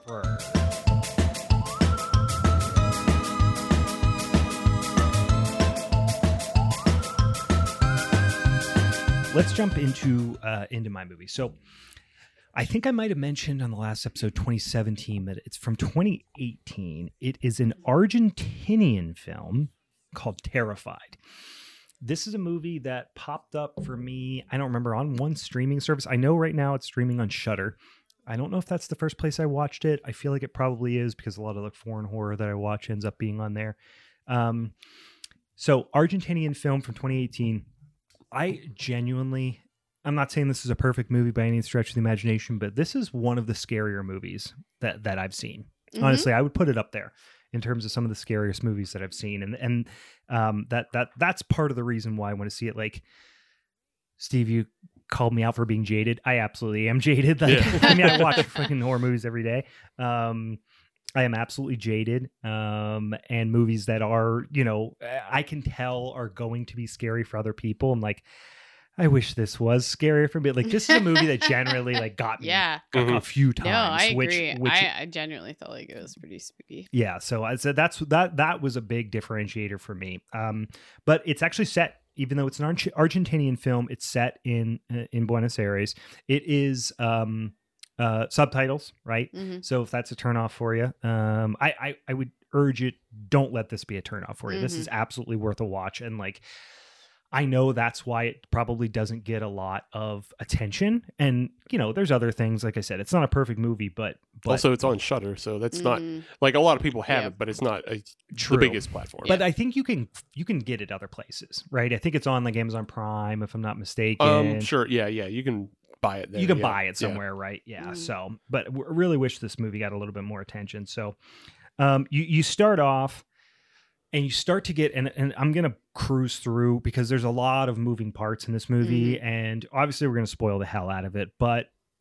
I would still, if you haven't watched it, I would still urge you to watch it because I'm not going to touch on all the things. And like s- this movie's so atmospheric, which I think is one of the greatest parts about it. But you start off with this couple, you don't know anything about them. They're in their house. There is a woman who is um, standing at her kitchen sink and she starts to hear things, voices Mhm. sounding like they're coming from the sink. Um, you know, what sounds like, you know, some kind of whispers and kind of glugs and chugs and weird noises that are coming from the sink um, that can't be explained. She explains to her husband that um, she heard, the, heard these voices and they, she, he was kind of discrediting her. Mhm. And she explains that these voices said that they were going to kill her. So she's a little bit freaked out Mhm. you start to hear a lot of like banging on the th- this couple right all these banging on the walls um you know they're in their house and and uh you know sh- the wife goes off and says hey i'm gonna go you know i'm gonna go take a shower or whatever and it's early in the morning it's like supposed to be like five in the morning or something like that this guy and i think i think his name is juan if i'm not mistaken um Yeah. he says uh he hears this banging on the wall and he thinks it is his next next door Right. neighbor that he shares you know so these houses are almost like kind of row houses like Mm. like ranch style Mhm. one story houses but they're Mhm. right up against each other so obviously they kind of share a share a wall an exterior or an interior wall rather and he hears this banging and he thinks it's Walter, which he had spoken to. And you get this kind of flashback later, who has suggested that he's doing some repairs on his house. So he Mhm. assumes that's what's happening. And he bangs on the wall, it stops, and he's like, Hey, you dumb asshole, it's way too early for you to be, you know, doing renovations on your house. We're trying to sleep here. Um, and then ultimately, you know, he he goes into the bathroom and there's just great kind of blindsided scene and it just takes the tension to fucking 10 right off the Mhm. bat and his wife is what I can only describe as hovering over this bathroom, or I'm sorry, the bathtub, just being violently smashed face first and backwards and forwards and backwards against the walls in the bathroom. He's confused. He's freaking out. He's kind of bewildered. She's obviously dead and her corpse is just being slammed against the wall. It is it's pretty gruesome and it takes you by guard. I remember the first time I started watching this, I just kind of put it on as a, on a whim yeah. Mhm. and was like what the actual fuck? Like that was a really effective scene and, and they linger on it so long Yeah. too. Hmm um but uh so so you so you're off to the fucking races pretty pretty quick with this movie so i always appreciate that. Um so you then the the, the one thing that's uh, i don't want to say confusing but it's definitely something you got to keep track of is like the timelines in Yeah. the movie I don't know. I thought it was pretty easy. yeah I It's- mean, it's- I could. There was. I had mild. I would say I had mild confusion with timelines, but I feel like it wasn't important enough t- as much as like you need to just know that there are like multiple stories going on at the same time, Yeah. and then they eventually come together, and then Yeah. to this one point. I think early on in the movie, you get introduced to this couple, which you come to know a little bit, and then this terrible thing happens, and then all of a sudden you're thrust into a different situation with some other people who you don't know Mhm. anything about, and then they all kind of come together, and you you figure out where they Mhm. where they interact pretty quick. So yeah, not not terrifically difficult to follow, but for a second, it, it is kind of like It's- okay, who are these people? Whatever. Mhm. Yeah, it's it's structurally similar similar to another film, but I'll bring it up in a minute. Right. Um, and then so so Steve Love your again fa- choo- choo- I love choosing your violence. smug face. just the fucking here. shit-eating grin on Steve's face right now. Um, so so the, this group of investigators starts to talk to the husband, right? And they they start to uh, tell this story, and he they start to talk about Walter, which is his next door neighbor, and they cut to Walter. He's the neighbor of this couple, and this is kind of a flashback, and it's and it's Juan telling the story, you know. So he's already being haunted. He's already Mhm. experiencing some degree of, of haunting or or effects of some sort of entity within his house. Um, and you know, there's lights flickering. There's all these types of things uh, happening. in His house noises, peop things being moved within his house, and he's obviously been dealing with this for some time. I think he suggests like three weeks or something Mhm. like that.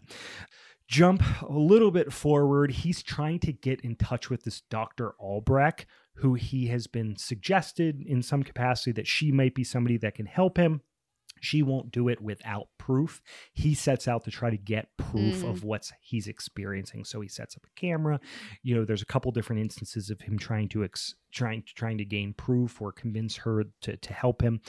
Um, there is some sort of um, tall, naked, ghoulish creature. Honestly, I feel like his segment when you get to know him was probably one of the scariest. Yeah, Yeah. For- yeah. you know, with this like- this this big kind of, you know, you first get a quick shot of it, um, uh, uh, like folded up under his bed, and and you know you come to learn that these entities, they kind of sneak around in your peripheral vision or or outside of your field of vision in the Mhm. dark, wherever, um, and and, and you know at this point I was just like. Go stay in a fucking hotel, bro. Like, don't. don't- I don't know how you're dealing with this shit, but he was, he was, uh, he was all about trying to get this kind of proof, I guess. Like when he comes home at the end of work and he goes and walks into his house, like I wouldn't be setting fucking foot in there No, ever again, Absolutely not. ever again. Um, I, but th- I think the other part of that though is he he I think he makes mention that he's like on some sort of medication yeah, and that it's possibly something that's in his head. he's not a Mm. hundred percent convinced. Yet. Right. Yeah. That Right. it's not that it's not some sort of something that yeah, like I said, the manifestation in in in his head. But um, ultimately, he does get you know a shot where he sees on his camera this you know th- like i said this big tall naked ghoulish man Dickless. figure yeah kind of thing um, who is hiding under his bed and then ultimately in his closet and then um, eventually uh, uh, eventually gets got right Yeah. in, Mhm. in some, some capacity so uh, so he he he kind of sees this thing before before it kind of gets the best of him and then that for the time being is the kind of the end of the story with with walter Walter, eh, you know, is still in the house in some capacity. They cut to a scene where um, Walter, you don't really see him, but he's in the house, and some kid comes up and is like kind of peeking in his window or Mhm. whatever. Walter kind of scares this kid out into the street and he gets hit by a bus. Right. Again, unexpected, brutal. I think at first, like you think that was Walter because I just thought it was one of the ghosts that was in. or somebody these, so like- so you come yeah. to learn later that they can manifest they they can use people's bodies in some Mm, right, capacity yeah. and that's how i took it what what was Okay. happening there but um again this is all the juan you know the husband of the the the woman who was getting slammed against the wall kind of you know recounting this to this this set of of three investigators Mm-hmm. um the kid comes back i don't know what steve is planning but i'm very nervous um, the kid comes back. So the kid comes back from. So so this sets up another scene where where the, you know this this police officer who comes to to be one of the main or or really in a lot of ways the main character for the rest of the movie um, is brought in to investigate this case where she comes to a house. There is um the, you know this mother of this child who was hit by the bus.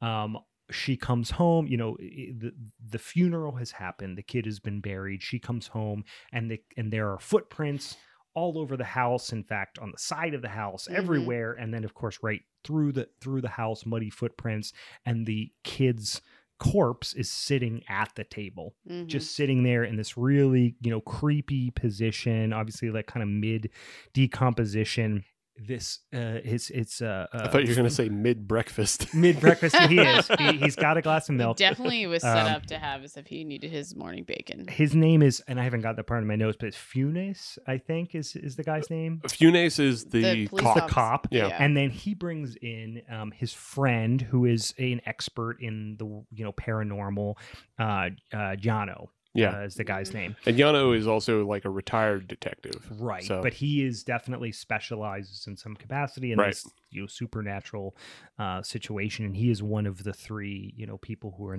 who are who are questioning Juan uh Funes uh is uh you know this local detective um and had a relationship with this woman with the woman you know with the the the, the dead child's mother they had a rom- long-term romantic um relationship um this scene is so unique to me um the kids sitting at the table and a long prolonged conversation between Funes and uh, and Jano talking about it talking like these they do a great job of communication communicating these like seasoned veteran cops that have seen everything Mhm. Mhm. and aren't scared of anything and they are shook right by this kid Right. sitting there kind of sta- you know corpses Mhm. kid sitting there staring um, they linger on the shot you know they kind of speculate that he moves but but he he doesn't and you're just kind of on your edge of your seat waiting for this jump scare that that never comes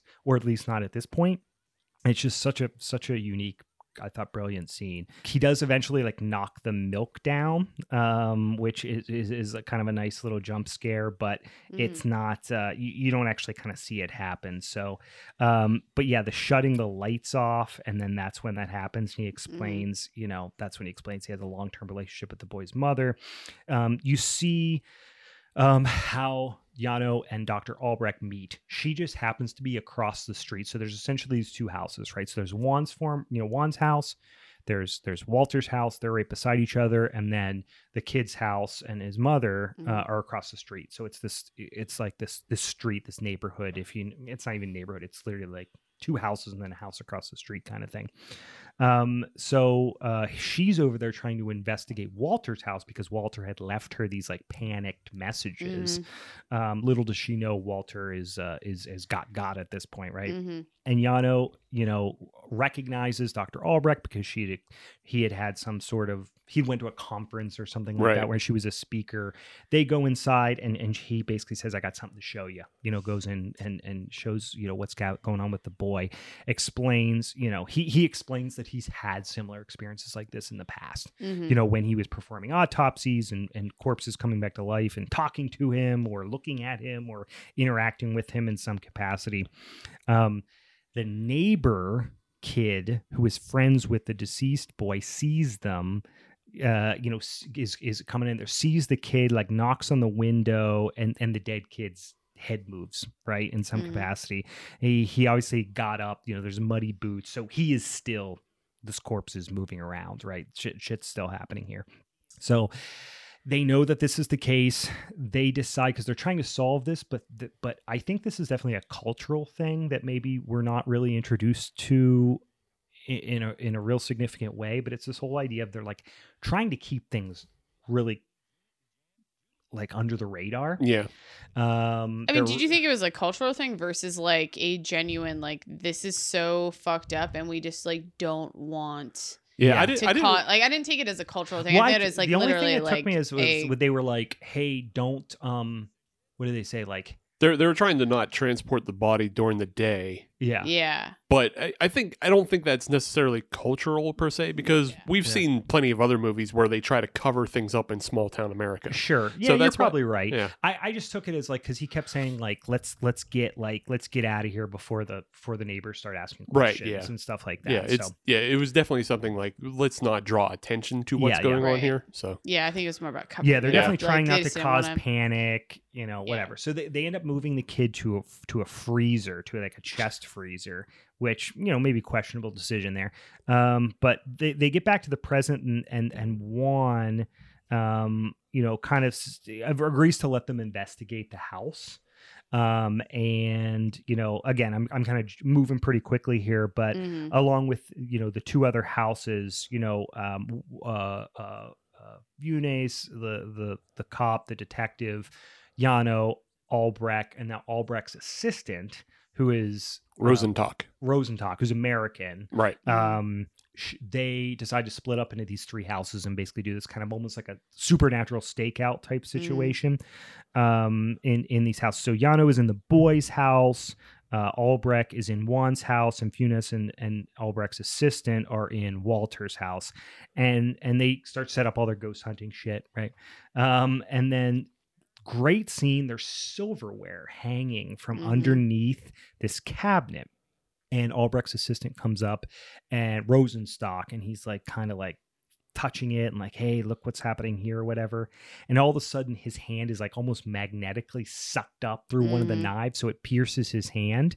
And they're trying to like figure out what's going on. They're like panicking a little bit, and then he points out that his blood is being sucked up into the cabinet. Can we talk about this character, this Rosenstock Yeah, yeah, character yeah, for a second? Because he is ridiculously funny in that he's just like so jazzed the whole time. He's just Yeah. like, He's, "They're sucking my hand. work. oh my god, don't do anything, and they're sucking my hand. And I'm he like, has seen he's some so shit. enthusiastic. Yeah, so you get the idea that Dr. Albrecht and and and Rosenstock have been on a lot of these types of of, of Mhm. cases. Yeah. So they've experienced a lot of stuff. They're not easily rattled, almost to a ridiculous degree. They they've also they Mhm. also mentioned early on, like when they're talking to Juan in the Mhm. facility he's being held at, they said they've seen something similar at the in the United States. Right. So In like 1998 or whatever. Yeah, you know? so, so- this was a case they've seen this before. right. Mhm. Yeah.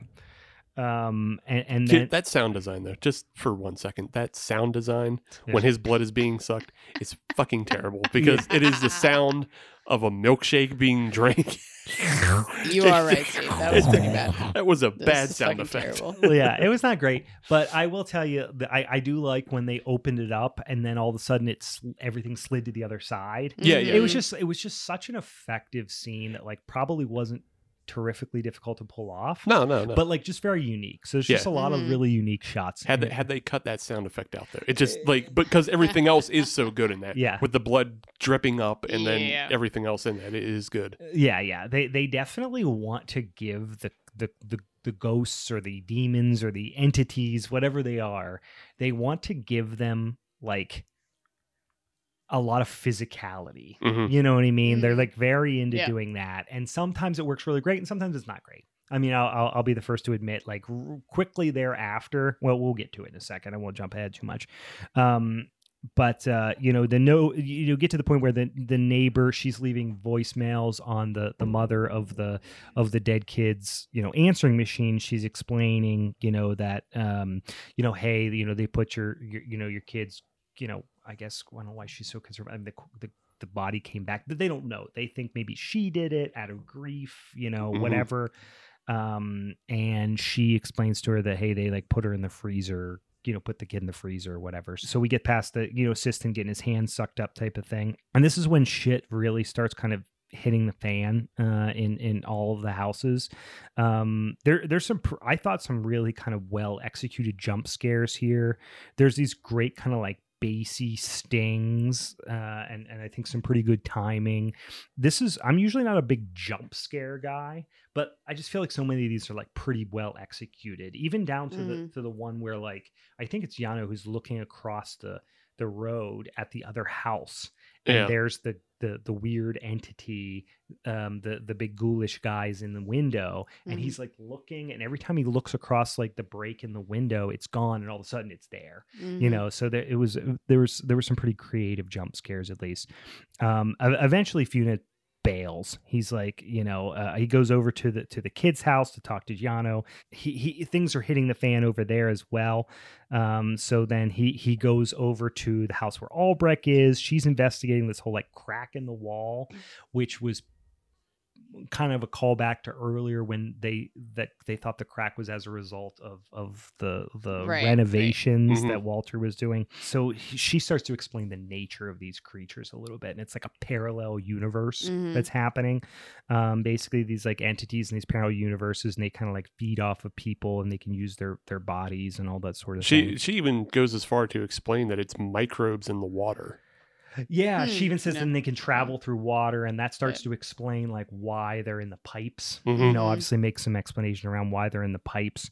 Which uh, which also explains the kid coming back because he drinks from Walter's faucet that's in his yard. Oh, I Right before didn't he's hit even by the make bus. that connection. That's great. Yeah, that's a good point.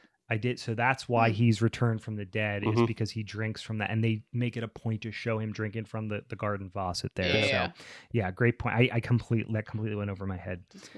Um, so she she kind of explains like the nature of them being in these parallel planes of existence, and then re- again another great jump scare of her getting attacked by this big creepy hand out of the crack Mhm. crack in the wall. Um, and that one, the first time I watched it, I didn't see it coming. Scared the ever loving shit out of me. Just like really, I was like, "Whoa, jeez!" It just made me jump out of my skin because I did not see it coming. Uh, Funes, he had alluded to the fact that he's got like a condition, so now he's starting to have heart attack. Um, you know, as this creature's kind of crawling towards him. Eventually, the kid's mother comes, you know, kind of confronts him about, you know, hiding the son's body. She Mhm. agrees to to take him to the hospital because he's like, I'm having a heart attack. You got to take me to the hospital, like begging her, and she's obviously not like in her right mind Mm. but he's like you know needs her help so i love this scene you know because you get outside the house and for a quick second you think it's safe if you're out in the Yeah. street you Mhm. know um and you know uh now they go out and to take him to the hospital and she's like you know get in the car and she's got the son's body in the back seat Right. you Yeah. know and he's like Yeah. oh fuck i'm not getting in that car nope. so The car stinks. yeah so he gets in his car to try to drive himself to the hospital basically mid you know cardiac episode and all of a sudden the mangled kind of deformed body of albrecht Holy comes shit. running out of the alleyway and just slams into his car Can we talk about that for two seconds? That Yeah. was just like some almost like John Carpenter. Yeah, that was like a thing, That, yeah. that was a thing. because you don't see you it's one of those things i love shots like that when you see it coming from a long ways away But but, you your brain know. doesn't make Yeah. sense Yeah. of it at yeah, it doesn't make any sense because it's just coming straight at the camera. Yeah. yeah And it comes out of the darkness, and it's not until it's too late right. yeah. And you're like, that holy it- she, fuck. her what head's that? bent over backwards. Yes. And, Yeah. yeah. That I think Creepy. that was I thought that was good. that one was probably my favorite shot. And then maybe in the very beginning, where she's looking, at, where Clara is looking at the sink, Mhm. and just the just the simple of the bubble acting like lungs yeah being breathed Breathing. into. Yeah, forgot about that that was yeah. probably my other favorite shot of this. Yeah. So so he gets out of the neighborhood.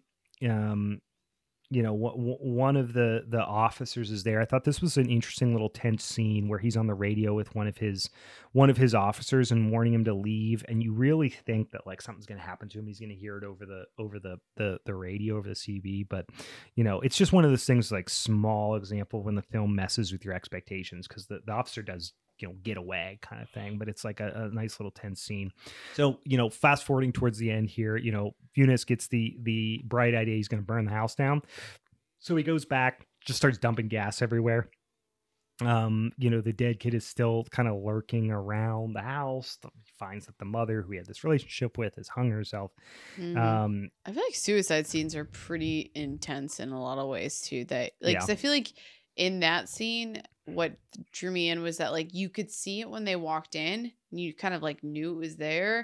You knew Hmm. something was back there hanging, and then they drew attention to it. And Yeah. I'm like, that that's like a, very emotional. yeah they uh, play they play with your with your with your like line of sight a lot in this movie Yeah. too which i thought was great um they do another you know i thought pretty effective jump scare where he's outside trying to light it and Jono comes out so he had at one point i'd skipped over this you know Jano had had gotten gotten got by that entity and he had him kind of jammed in like a cabinet and he had done this like scream thing about like there's glass in my eyes or whatever which yeah. was an effective scene, but I think if you spoke Spanish, it probably would have been even more effective. Sure. You know what I mean? Like just to hear like the tone in his voice or whatever.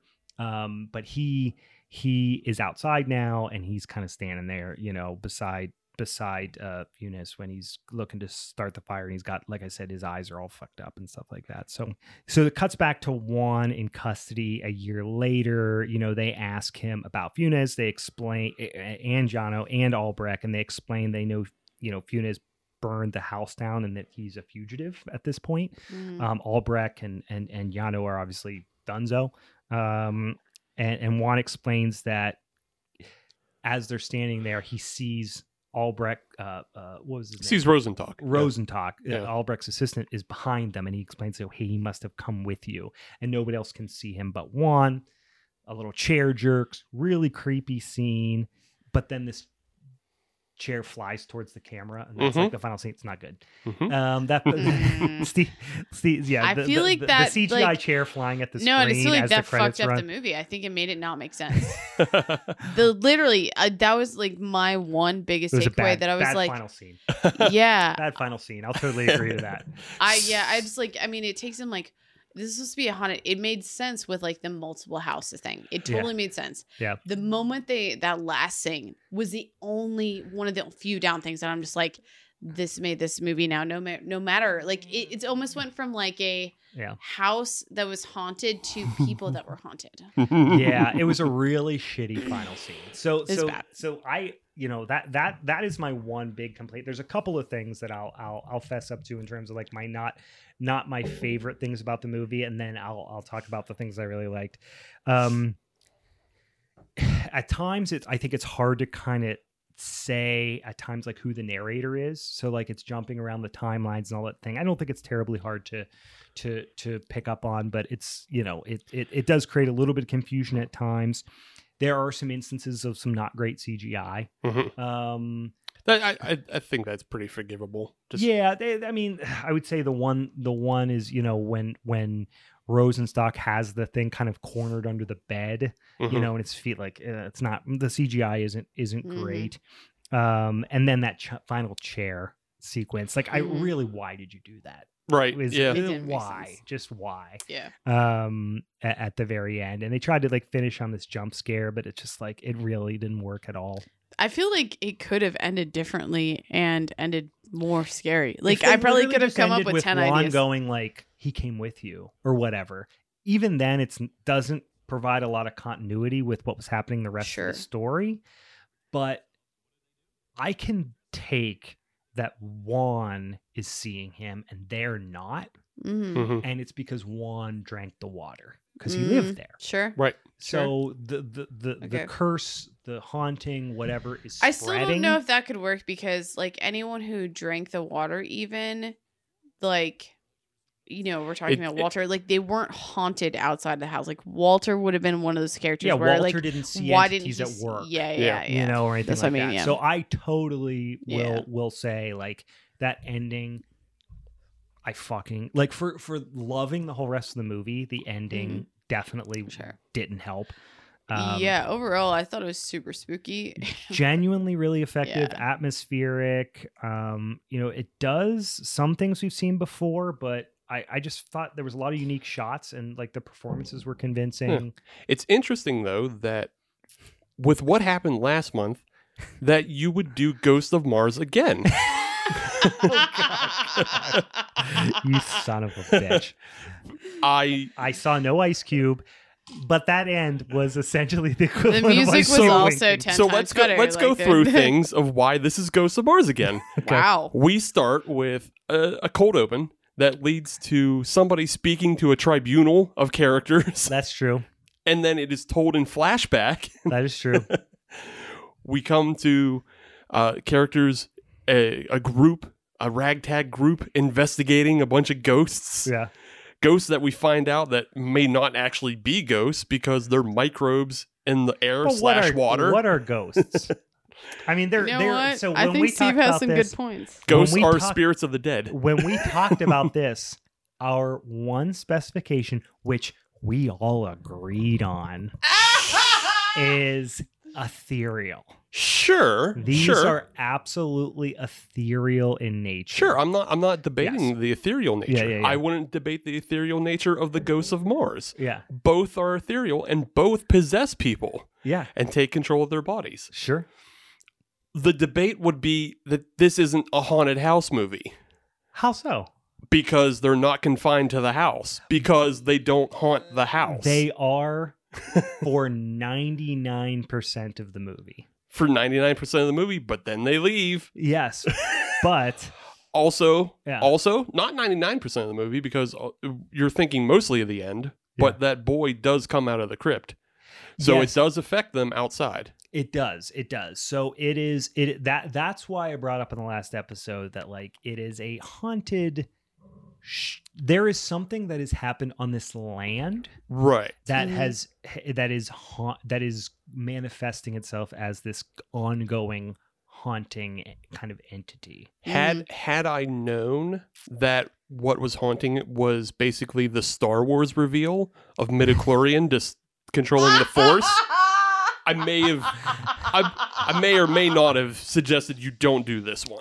This is the Hey, I'm so entire- happy I So- so, I'm so- actually going to so- take back so and saying that you're I'm saying- happy I wasn't there when you guys made the choices because you guys so, are clearly so what great you're saying is influences you're on one another. stuck on the origin story of of what is I happening. think it I think when she reveals that it's microbes, it totally ruins a lot of the movie. The but then enti- also with go how does it make any of the shots less less effective? it doesn't make the shots less effective. It doesn't Does it make then the make it more of like an alien type film? it makes it more alien. It makes it. It just They also makes it suggest- stupid. No, it's parallel. She says it's interdimensional. Parallel Yeah. dimensions. Interdimensional. Yeah, Yeah. What interdimensional. are ghosts if not something that lives on a different plane that bleeds into our plane? But ghosts are also usually known as spirits of the dead. Usu- well, I'm not- they I'm- might I'm- be. They But okay, okay. I'm not. actually there's that though that they the people who do get killed become one of those people. Like didn't like they half get the characters they like get they possessed get and taken taken over, So like I can like in like, Ghosts of like- Mars. So we But how? What's what's No, to no, say? I'm- I'm you're not not, deba- uh, wrong that's- in that one. Yeah, I'm no, I'm not debating that. Yeah, yeah. I'm not debating that, but Yeah. I'm just saying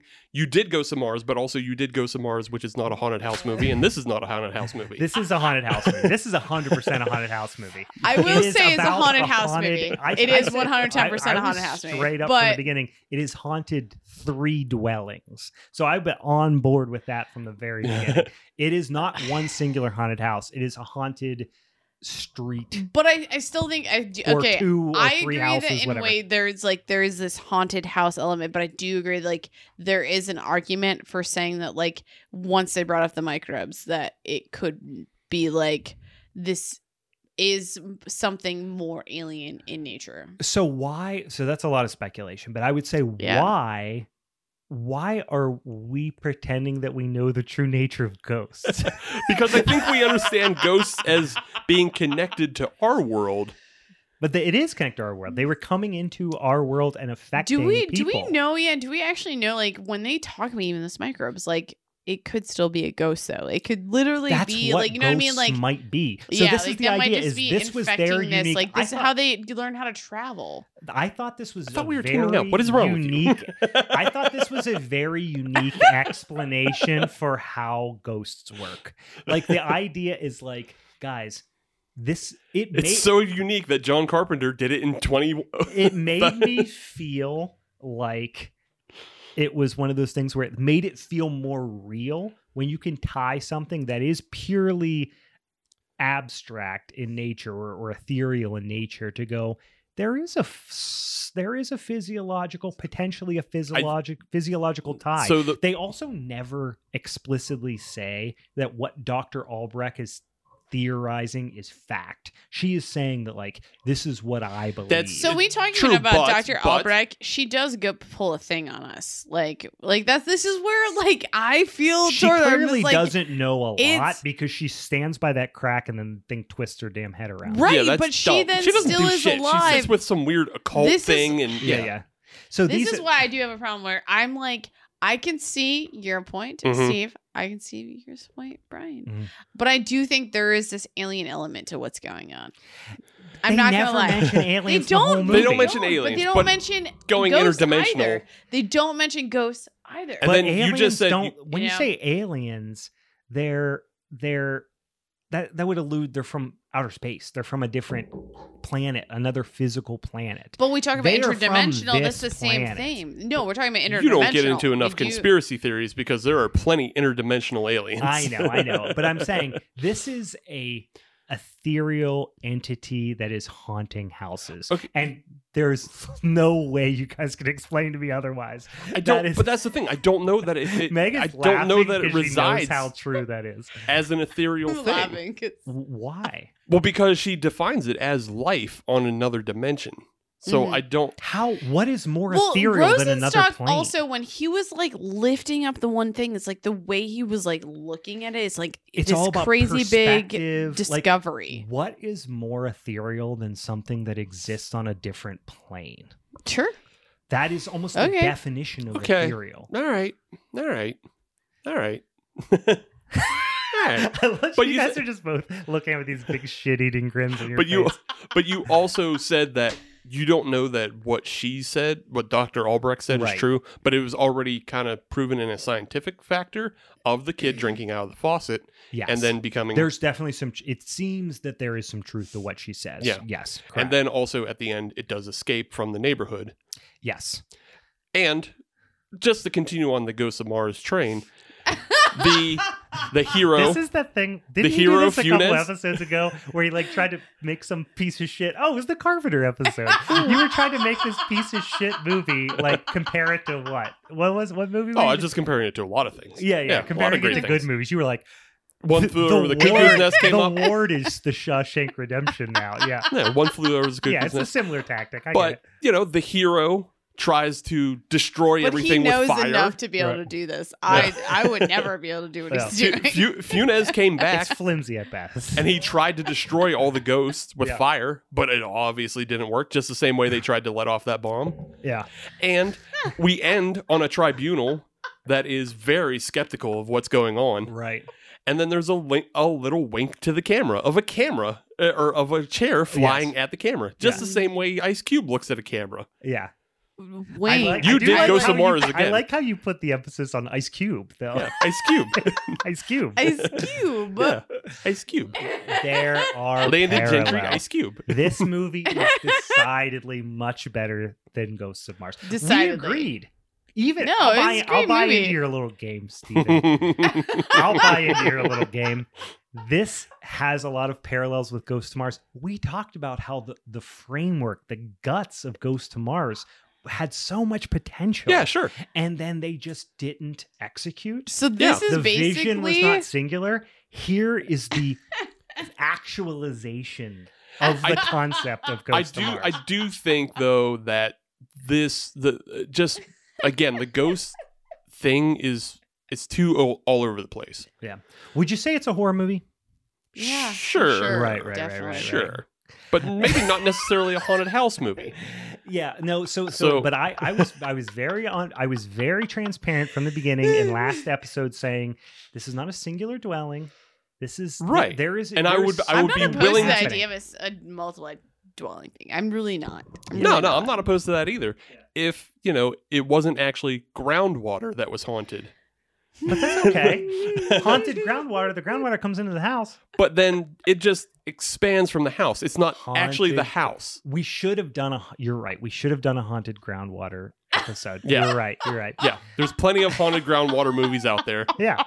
This is easily one Wait, of the top five haunted groundwater. The uh, Friday the. Thirteenth movies could probably be listening that. You know what? That's actually really great that you said that. I didn't even think is is fr- or, or no because that's that's that's across the. I was gonna say are fr- are the Nightmare on Elm Street movies haunted house movies? No, no, they're haunted people movies. They're they, they don't they're not consistent Right. with a particular dwelling Right. or particular. So so here here's my thing. If if G, what determines a, a a spot a house?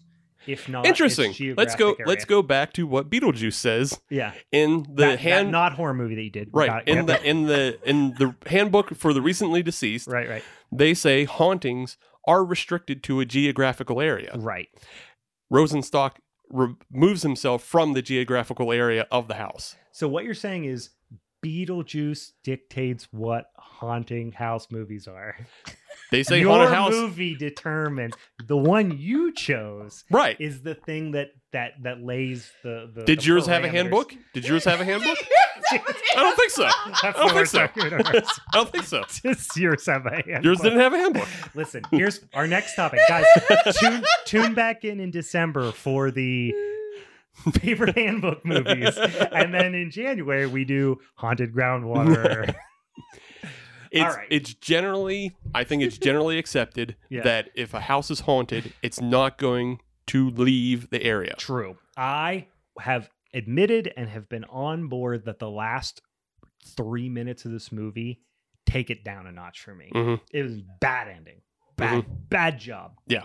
Uh, at the ending, really, just it's like they were right at the finish line and they fucking tripped and Yeah. face planted right d- at the end. like there's there's I'll give it there is a lot of effective imagery. Yeah, there's yeah. a lot of things that you don't see, and I think, ju- but just the rules of the ghost are not solid enough because We have established Steve's big rules guy. Big yeah, I like guy. I I, Likes I like rule, I like rules. rules if you establish rules. Yeah, If you establish rules, Yes. as in saying things like there are microbes in the water, yeah. well then I want other rules of like, well then why can you see why is Rosentalk saying that it's dependent on light and darkness, but that's not actually what it's dependent on. It's actually more of a peripheral and sightline thing. Yeah, yeah, it is more sightline than light and dark, but but dark affects sightline. Yeah. And it's like why why is the kid, you know, why is the kid able to drag his body and be seated in the kitchen in full daylight when you don't see other bodies? I think it's because nobody was looking at him. Well, no, no, I'm not even talking about movement. I'm just saying simple existence Yeah, yeah. because you can't even see Oh, some yeah, of the other. yeah, yeah, yeah, yeah. Totally, Yeah. totally understand because he's a secondary entity, Mhm. whereas the other things are presumably some sort of primary entity. Right. They are the entity, and he is an entity that is being. So we he is understand a that body that's maybe being not- manipulated. Sure. Maybe it's less dependent on the microbe thing. Yeah. Than the rules like- are not clearly just like- defined. A hundred Yeah. percent. The rules are not clearly defined. There's a ton of ambiguity around it, and I think that speaks to the nature of a haunting.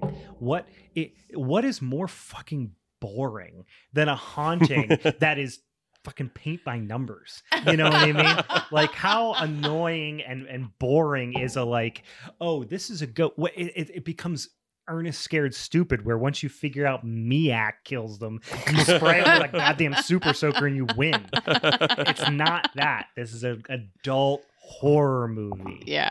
Um, He's all right. definitely putting a lot of emphasis on horror. we do host a horror movie podcast. I will remind you. Um, if Beetlejuice isn't a horror icon, then why is he always hosting Halloween horror nights? that is true, and they do sell uh, Halloween things at uh, at at Spirit Halloween, or I mean, uh, Beetlejuice things Spirit Halloween. They also s- um, sell a lot of Nightmare Before Christmas stuff. so this is Hocus Pocus. This is Nightmare Before Christmas. oh my this god. Is, this is all those things. Meg, you Yeah. did a movie, correct? I totally did a movie. Sweet, sweet Meg, back with us again after an absence. 2020 Netflix Spooky Ookie, his house. The, the floor is yours. motherfucking house. Um so yeah, so we have his house, which is basically the general synopsis is we have two mm-hmm. refugees from South Sudan who make their way to London and they get fucking haunted. All right. They get I'm done. I'm done. Here's what it is. Once Good again, synopsis. Meg hates fun. She wants us to feel bad. This is what this movie is about. This yeah, is no, Mike I Flanagan, but definitely, British. I definitely choose films that are very much so emotionally driven. We know this about me now. So, um, yeah, we have uh, Wunmi Mosaku playing as Rial, which the only the biggest thing I want to take away from like some of her notable roles is that she has been playing or played on the Lovecraft Country series from HBO. I still And- haven't watched that. Who- I like um what? Who was she on? Uh, Uh, Lovecraft? let she me see. was she was a sister. Ruby. Ruby. Yeah, she was a sister, right? Yeah, I was Yeah, like, because yeah. like the She's moment I'm like, she looked familiar, but I at the same time I'm like, the moment they made the connection, I was like, oh shit, yeah, okay, cool, we're My good. friend Mark has been trying to. He he brought that. He really likes that, and it keeps It's suggesting great. it It to is me. Really watched good. it. Yeah, I feel like I'm probably still behind on it, but it was eh, from what I've seen so far, it's been a great show. Mm. And then yeah, so I only have like three main notable characters in this. So then I have uh Sope Dirisu. I, like I really might be butchering these names, and Oh, people can correct me all they want as Bull. So we have Rial and Bull as like two of our main characters, husband and wife, and then we have Matt Smith at playing as Mark, which one of his he played on Doctor Who, but then I I personally knew him from The Crown, like he played Okay. um, Mm. Prince Philip on the Crown. That was like one of the last things I saw him on. So we have again a refugee couple makes a harrowing escape from a war torn South Sudan, but they struggle to adjust their new life in an English town that has an evil lurking beneath the surface. Okay, so that's our preface for this. hmm So we open the film. Um, Bol and Rial are refugees. They're fleeing with their daughter, uh, Nyagak. Yeah. I feel like that's probably the best way I could probably pronounce Yeah. it. Yeah. And they end up, we really learn early on, they're like basically getting out of South Sudan. And then they go on this like very harrowing um, ship ride from, I think what I read was like, it officially was like probably not necessarily from South Sudan, but maybe like France over to London. Okay. Okay. It's the English Channel. I think it was like what was actually the biggest um, was when they were on the boat. or maybe or maybe it's the Mediterranean.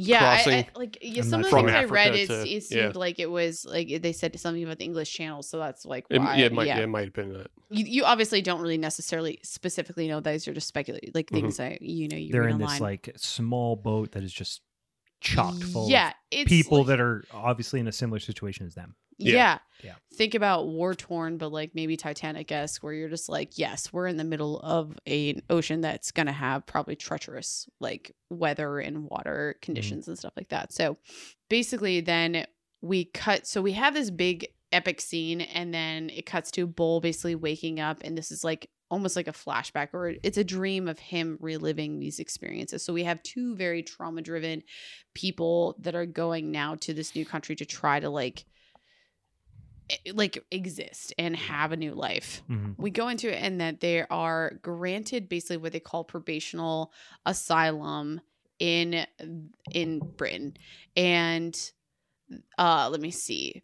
When they get this probation, they're basically transported into this like really shitty fucking house, but they play it off like you have to follow all of these rules, you have to do all of these things, and you can't go anywhere and you can't do anything, and we're gonna give you some money. You can't work and do whatever. And they show up at their house and it's like has fucking cockroaches. It's like it's such a fucking disgusting place, but it's like 10 times better from where they were. And Mhm. so like we had even have Bull have this like sin, like um scene where he's like breaking down. He's almost like hysterical in ways. Like he's just like laughing and then crying and stuff like that. He's So- definitely clearly dealing with like some PTSD. Yeah, yeah. You really you really get an emotional connection to like what they're dealing with. And I feel like they uh, designed the film really well to try to put yourself in their shoes or at least like understand that this is more than just oh we're going from one country to another and we're just trying to start a new life no this is a an emotional experience for them Yeah, they they do a great job of demonstrating like the stress Yes. associated with this, like the indignity, the uncertainty, Yep. like all these things, like are very heartbreaking. Yeah. You, you, you're feeling a ton of empathy for for these people. yeah you you don't they don't try to hide in any way shape or form like how much these countries who are taking refugees don't really totally give a fuck mm. they're just like okay yeah we got to do this so and so forth so here's Yeah, like the you get a shittiest thing that for we can the fucking give you bureaucracy. Right. Yeah. It's also that cold bureaucracy back of just we don't care. This is what you have to do. Yeah, We don't care what you're you tell and us. you're so lucky to give Yeah. this what we're giving you. Yeah. yeah and the other thing that like notable thing that is just like it puts it it makes you so emotionally drawn in is like before they're officially getting on the tr- the bus to go to this new place is they have that scene where the another refugee is like basically being beaten Mhm. to death and there's blood all over the floor in one of the rooms as they're walking past. Right, and there's like no context given to why he's being beaten. It's just it's just what happens in that detention center. And I feel like you can almost you can almost like make assumptions of like all the things that we have like seen and dealt with like with society today with like what we see in these detention centers and so on and so forth that we're dealing with in America and stuff like that. So they get into this house um Bull does put so much effort into trying to assimilate. You know, he's going to watch the football games and singing the songs with people. And he starts wearing different clothes and makes a huge effort for that. Gets his like haircut like by another like a spot so he can kind of try to assimilate. But then um we do experience at some point that like he starts asking his wife to stop eating with her hands and start eating at a table and stuff like that. So he's really putting a lot of effort because he wants to make this work. However, what we see so quickly is that the f- pretty much almost the first night that they're there, Bull is the first one to start being haunted by. He starts hearing noises. He starts seeing things. He starts seeing things moving in the wall, and um, you start getting a feel for something's not right here. hmm And we also understand that Rial, she is definitely clinging very close to that cultural. Like she is hard pressed to try to change anything about what they experience because they don't want to not still be who they are. You know, when she's even going to get go to the doctor and get checked out, um obviously she dealt with a lot of traumatic things just literally on her walk over there, but uh you know, you can tell how much she's resisting anyone trying to connect with her with the doctor, which granted, you never know. Like the doctor definitely was clearly like had judgments, but was also trying to connect with her, talking about her daughter, trying to talk to her about her um like scar tattoos that she has that were very symbolic to her. And she was so like distant and like almost even wanting to think to like make her understand. You know, the Yeah. way she said things about like I have these tattoos because I wanted to assimilate or like be part of I don't want to be part of anyone, so I wanted to Yeah. be part of everyone so that I could be safe. Yeah, she kind of explains, and you get a little bit of the the origin story there too. In that, you know, where they came from, there were two like warring tribes that Mhm. were like slaughtering each other, and you were part of one or the other, and you were obviously susceptible no matter what. So she was part of these. She had taken a s- taken a stance, maybe is not the right word, but she had basically said like, my goal is survival. Mhm. Yeah. And so I am going to mark myself with both tribes so Mhm. that I can, you know, potentially avoid the the the, the violence Mhm. associated with with either one. You know what I mean? Mhm. Kind of Yeah. play both sides. And you never really hear Bull's side of that too, but like obviously they both made it out of there, and I think we'll touch on it a little bit later. But so we already know that Bull has like seen things, and I think one of the most epic scene of like his hauntings was like, uh, we have that is that one night where he is literally almost seeing every single person he saw on like the boat he is like in you and they use this like really cool thing where like turning off lights and turning on the lights which i thought Mhm. was Mhm. really um effective um and we come to find out really that there are like two main people i guess you would say haunting this like dwelling and one of them is a man and I'll dive into who that is next but then also their daughter oh, i need to look at the name just to say it properly Nyagak. i don't Yeah, i feel That's like as I- close as I could. Yeah. Yeah.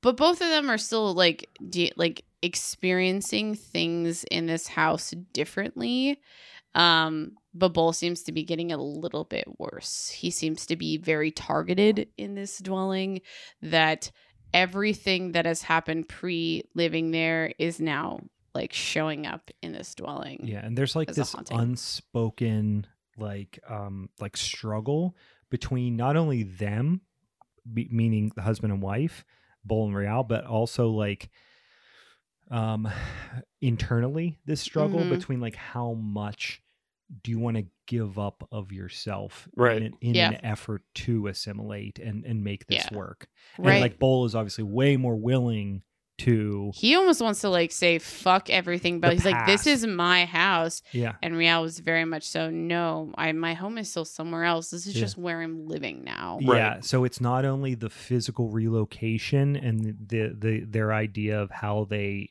how they're going to accept that and and move forward, but also like how much of yourself are you willing to give up? You know Mhm. what I Right. mean? So um Rial basically works out and she shares with Bull that she has a story of this um what was he? He was a poor man, but I can't remember she said she said something out. It was like poor but something um man that w- she thinks is now haunting their house. And it basically is like this idea of an apeth Mhm. or a night witch. And she tells a story. Okay, like, yes, like a poor man who lived in her village who accidentally stole from an apeth by the river. And then when he when the thief built his home, the Apeth moved in with him and haunted him. So Yeah. she has this idea that like we are not clearly told what happened totally beforehand, but you start getting hints that like maybe their journey to this new land isn't totally pure or like something happened. So, something happened. The, the only thing they've alluded to, obviously in the flashbacks and the dreams that Bull's experiencing, but also in their conversation, that obviously their daughter didn't make the trip. Mhm. right. She she died, and and she tells the the the doctor that right, Right. or Right. or it might not have been doctor, whoever it was in in, in the clinic. So it's it's they have lost their daughter Mhm. somewhere along the way, and then part of that struggle and the tie to their former self that Bull is more willing to give up and that she is not is Mhm. the fact that their their daughter is no longer with them. So like Mhm. Bull is kind of like I'm past that. Right. And Mhm. Rial is like, no, uh, you know, I'm, I'm, I'm not. I'm going to hang on to that. So Right. that's part of that. It ties into that same struggle. And I did pull some information about like the idea of the apeth because like I wanted to at least like talk because that, that is like literally one of the biggest focus when we're talking about like the haunting of this movie. So um I pulled this excerpt, so I'm gonna read it. So the main source of information on witchcraft on the Dinka people, which is kind of where this whole thing comes from and they do reference that that's where um bull and Rial are like that's their that's their culture. right? culture, yes. Yeah, yeah. comes from a British anthropologist called Godfrey Lienhardt, who devoted his studies to the Dinka religion. His article, written in 1951 for the International African Institute, some notions of witchcraft among the among the Dinka sheds light on the apeth and helps enrich the folklore vocabulary of his house. So this is definitely an article related to both. According to Lienhardt, night witches, which is the other name for apeth, um, work their supernatural misfortunes in the darkness. An element incorporated in the film when Bull turns on the lights to make the ghost go away. They can also make their presence known through footprints and place curses on the victims through staring eye. And so a concept that says as much about Bull and Rial's suspiciously xenophobic neighbors as it does their haunting. So, Mm. you know, you kind of see that with Mhm. like the neighbor who's like, get the book out. Um Yeah, there's Also- a, there's especially like there there's one old lady yeah. who look who looks pretty witchy, and she's Yeah, always given does. She's given some- leering at them through the Yeah. window. Mhm. Both of them. right. Yeah. So night witches are most malicious wielders of magic since their main intentions are always to harm others without receiving anything as a trade off. Thieves like the one in Rial's story may be creating hardship for those they steal from, but their deeds are motivated by the goal of gaining benefits for themselves. The Apeth, on the other hand, lives only to eat, a distinction made to describe the fact that the witch consumes the good fortune of its victims, leaving nothing but misery in its wake. Okay. Lienhardt talks about his, this idea in the context of the community or family unit, a thematic connection to his house, which totally makes sense. Yeah, Like, yeah, these yeah. are all things that like, which I, I wanted to find more information about it because I felt like that was the haunting and we needed to kind of have some They context they for it. kind of did a good job of of of the show don't tell thing and A little bit, yeah. you know like they did a pretty good job of, of Mhm. explaining like ha- me having absolutely no idea what the fucking apeth is like you kind of got through context clues that that, Yeah, that yeah. was Yeah. kind of what was going Yeah, on I, th- I think that kind of just last line that Meg uh, read though about it being there to consume good fortune yeah. Mhm. makes a lot more sense now because basically it's all about them. Bold is trying to not lose the house, Right. So and they're doing things that will make them potentially become at odds with this bureaucracy Right. Absolutely. So Rial believes the Apeth followed them, and if they repay their debt, the Apeth will bring Nyagak uh, back to them. So um, however, it is not immediately clear like what the debt is. It is they need to repay. It definitely is a hinting at something, like I mentioned before.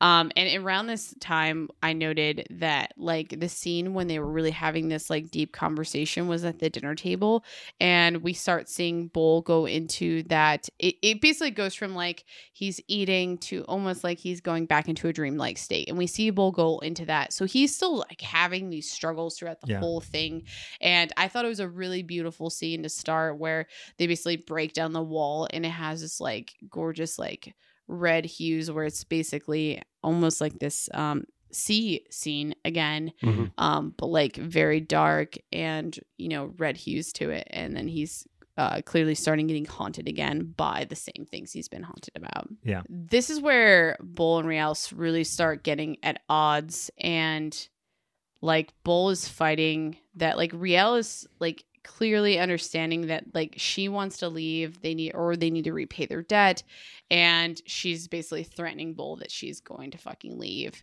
and um he needs to kind of figure this out. So we start we're starting to get hints about what's happening.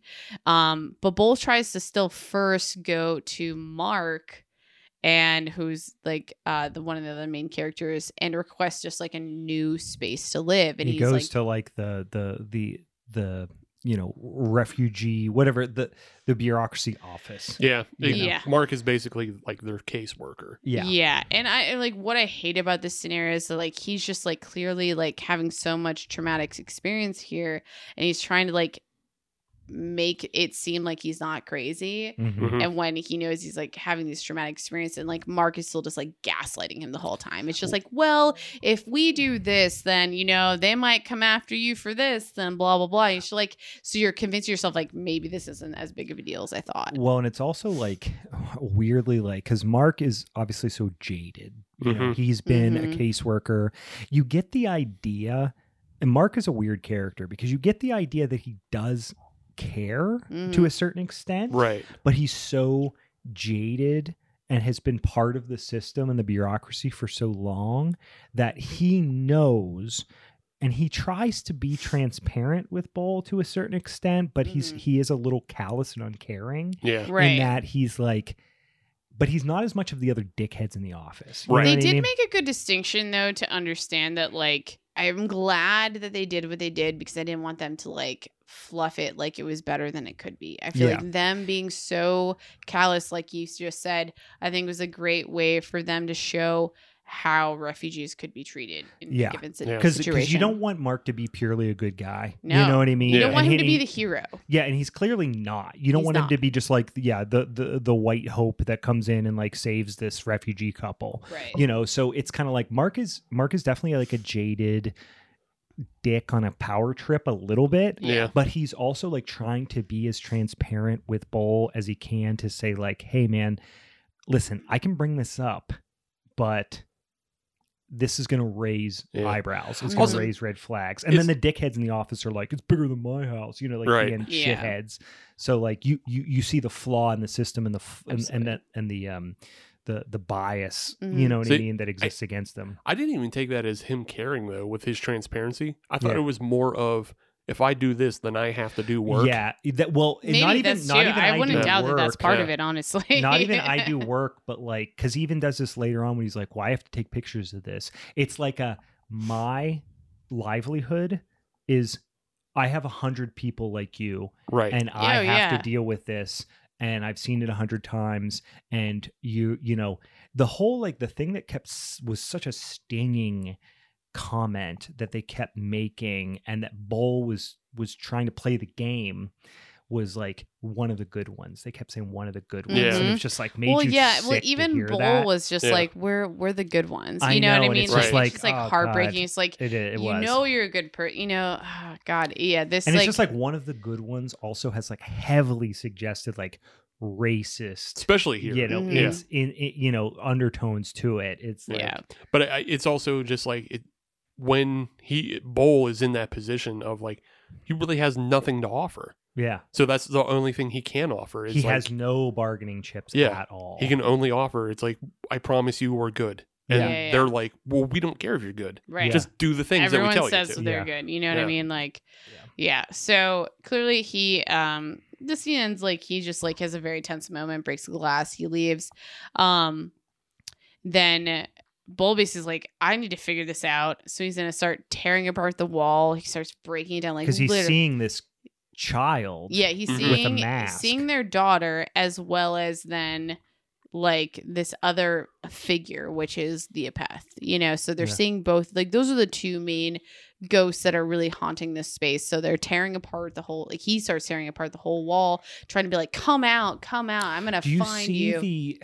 So, is the apeth the person, the, the entity in the mask? No, No, no. Because no, that's the daughter. That's the daughter. yeah. But you start seeing like hands and stuff like that. I mean, Yeah. you you see this I just figure. took it as they were one and the same. Mm, no, I think No? It, no, I think it's well i- in the way that they believe. At least at this point in the movie, Mhm. the way they believe, they believe that the girl in the mask and the Apeth are two different entities. Okay. yeah. Yeah. So because like then you you obviously see all the other figures that Mhm. are popping up and there was a really really tense scene of like where they all kind of like when when when Bull is like the first time is like I'm gonna face them kind of thing and they all just like bum rush him and he's Mhm. and he is also seeing what is obviously some manifestation of like uh, uh like like a like a murderous mob right, that he would have been potentially fallen victim to in their town, Right. you know, Yeah. before they left, you Mhm. know, the, I- the Sudan. just to make a point like about uh, so the apeth like uh Rial makes a note about like the apeth is coming from the sea you know so basically Yeah. i think what what they're saying is that the apeth brought Nyagak like to the house as like this bartering trip chip like so that Okay, it could get what it wanted I see. you know it wanted a body it wanted someone I to took go it into as like she was never actually there in in any real way, and it was just like them her i- i- this the path, which we clearly we obviously see later in its like Yeah. true manifestation. yeah Mhm. Like I I took that as she was never actually there. It was just them kind of, it kind of playing with their emotions. yeah, I, I definitely think in ways like they it knew what it needed. To, like again, I, that's why I go back to it's a bargaining chip. I think like Yeah. when it talked about it coming from the sea, it like followed them because like Yeah. that's where like a lot of the trauma Mhm. happened Yeah. and stuff like that. the you, and there's uh, some other shots at the end that suggest that you know they're still with them, and then just some Yeah. things that are said Mhm. that I'll save. Yeah, we'll save Yeah. Because because it, it the Yeah. plot thickens, right? Yeah. yeah, yeah. So, um, again, we already covered Bull tears apart the house, and this is like Mark does come here and he's like starts escalating the situation. So that's just like just a notable thing. Um, but Rial is basically like, no, I'm done, I'm leaving, and then Bull freaks out and he's just like, no, you're not going anywhere. I'm gonna fucking take everything off. Like you can't fucking leave this house. Mhm. This is when Bull base. Or wait, let me see. I'm trying to think of when we really learn of like the shit, the shit.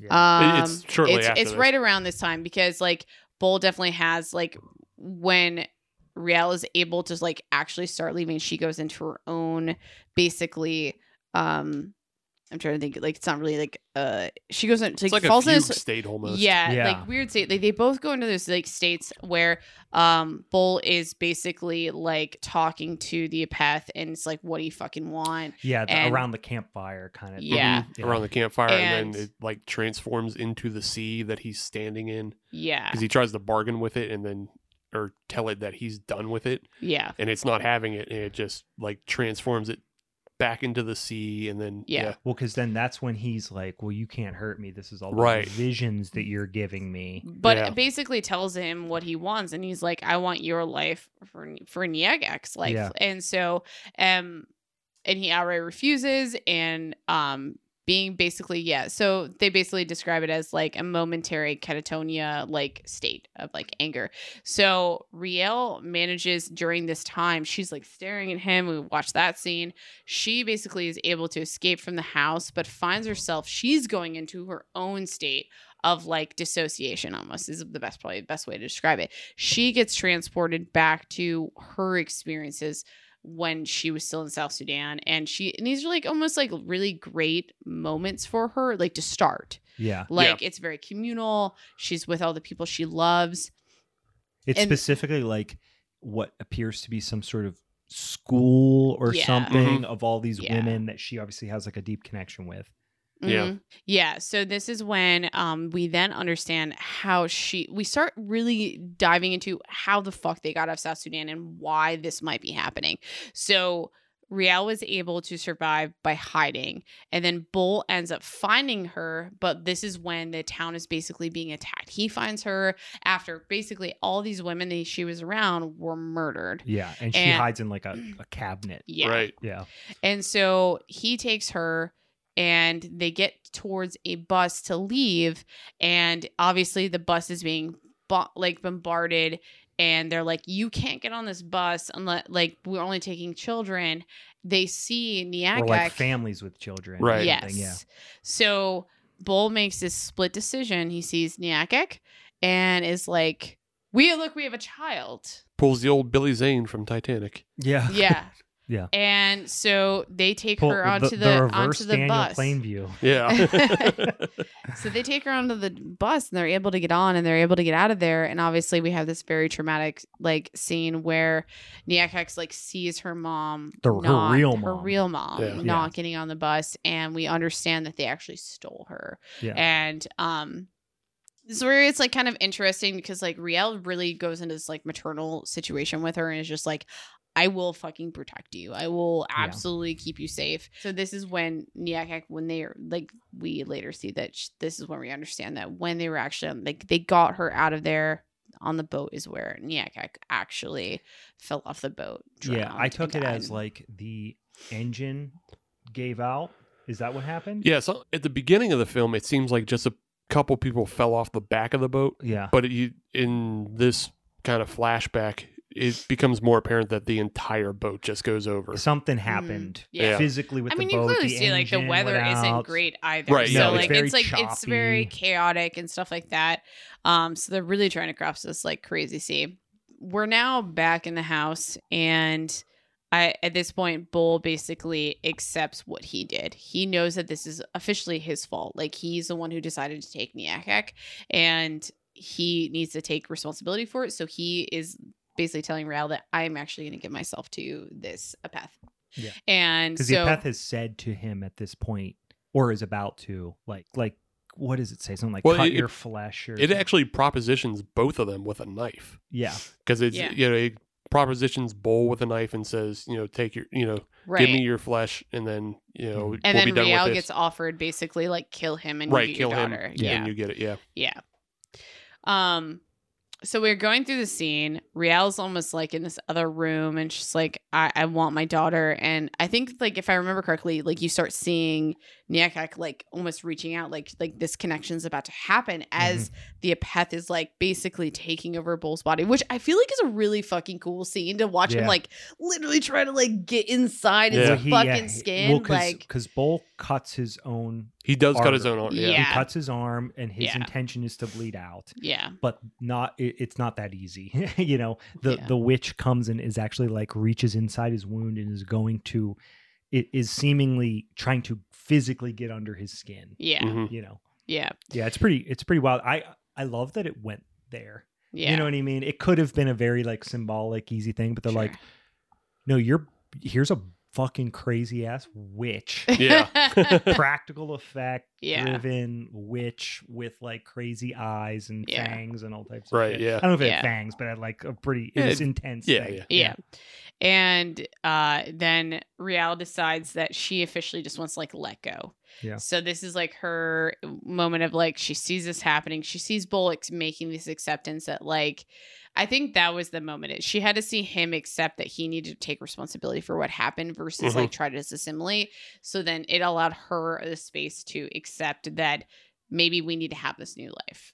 right So this is where we're going together. She ends up slitting the fucking uh Apeth's throat, which is pretty epic in ways. You're just Mhm. like seeing it's like you didn't this- expect her to do that. Yeah, yeah. Yeah. It, it, it kind of like it makes sense in retrospect, but at the time, yeah, she kind of like it's it's mirrors the scene earlier with what the Apeth was attempting to do to Bowl Mm. because like but in the manifestation of the the the the murder you know horde basically that was going around murdering people in their village Right. And it kind of suggests earlier where it like jumped on because it was it was a bunch of people Right. Yeah. and it was going to slice Bull's throat and Yeah. in this instance she kind of does the same thing she jumps up behind it and Yeah. Yeah. So, um, after we have this pretty epic scene, we we have Mark and everyone from that board then being like, okay, he clearly had to follow up and like check this out. They had fixed the house, they had fixed everything, and they're basically in this acceptance mode. And you know, um, so they're taking pictures. They're you know. Rial makes notes like, I'm gonna, I'm gonna paint it red. But what I really wanted to note, and I loved the ending of this too, is like this interaction between Mark and them. And he's just like, Do you still see her? And they're like, Nyagak. And he's like, Yeah. And I love that Bull said, like, your ghosts follow you. They never leave. They Hmm. live with you. It's when I let them in, I could start to face myself. Hmm. And then Rial leaves it with, This is our home. Interesting that you find that that's the best part, but okay. No, no, I think that's just a great way to end it. It's like It's a- they know yeah, it's it like is a they good know way to- they Yeah. know that like these things are their ghosts. And I Right. think like I know you're gonna go after me for this, and I'm excited to see what happens. But I but then obviously we end the movie seeing all of these ghosts of their past traumas Mhm. surrounding them. Yeah. it's in their they're in their house they can see them they're dealing Yeah. with them and they're accepting them. them. They're not scary anymore. Okay, uh, so I have Okay, a couple of guys, quick come questions. at me, well, I'm not going to come at you yet because I like this movie. but like, here's a couple of questions, and this is more just like for my own, um, my own, you know, uh, knowledge because I I was confused by a couple of things, and I feel like I missed. I feel like I missed a couple of things that you guys picked up on better. But um, earlier in the movie, I was confused by this scene. Rial is home by herself, and I think it's when Bull, because it's relatively early on. I feel like it was Bull was going out to get his hair cut, Mhm. Okay. and w- she opens up that door in Mhm. their building because they've given her, them like obviously something that was meant to be a dwelling for like multiple families, Yeah. and it's probably be like at first you think it's because it's haunted, but you learn that it's not really the house that's haunted; it's them that's haunted. Right. But um, which I know is Steve's point, and that's one of the points I'm going to bring you up because the house is not you. haunted; they're haunted. But um, but that's not what my point is. My point here is she opens up this door and then she sees what looks like the tailgate of a truck, maybe or something, and there's all these kids who, that look like they're from their village or something Uh-huh. like that that are sleeping in the back of it. What was that? I assume she didn't actually see that. That I- was I just don't some think it sort was- of, yeah. you know what I'm talking about? I think Yeah, it's like it's a more her- traumatic. Yeah. I think it's just the way her the way her kind of haunted experience manifested because it was very different, than Bowles. It was Yeah. different from Bowles. Yeah. yeah, yeah. And like she also has a lot of experiences like when she's just trying to find her way around the neighborhood, Yeah, it become like it becomes very labyrinthian and like yeah, yeah, she, yeah. she just has like trouble getting around in the new space. Okay, this So- makes sense now because it's kind of like like like Bowles the problem, right? Mhm. He's the guy who's being haunted. Right. Like I mean, she is, she's experiencing it, but like it's more. This is why it's the house that's haunted too. w- They're br- they brought they brought. I'm gonna um, before you guys like seriously come at me. It's a haunted They- house, not a haunted they house. Haunted house.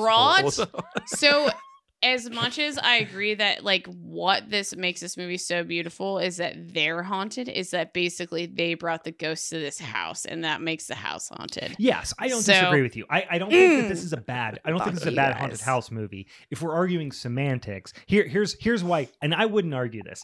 Steve's the kind of guy who would argue a thing like this. Sure would. Um, I I'm saying this is a they are living in a dwelling and they are experiencing haunting within that.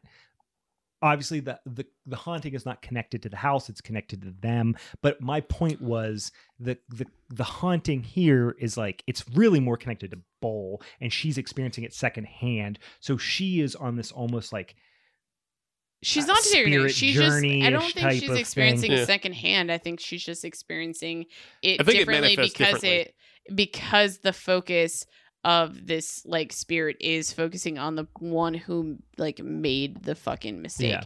Which okay, if we're talking about What happens when there is a haunted dwelling though, but it follows someone? That's basically what we're looking at. So this Yeah. is why I still think it's a relevant haunted house movie. I think it is. It's ha- it's it's a haunting that exp- that that like is absolutely focused around the dwelling. Of Mhm. course, we learn later that the origin story would suggest that it is um, more tied to the individuals than the actual structure, and like I'm okay Sure. with that.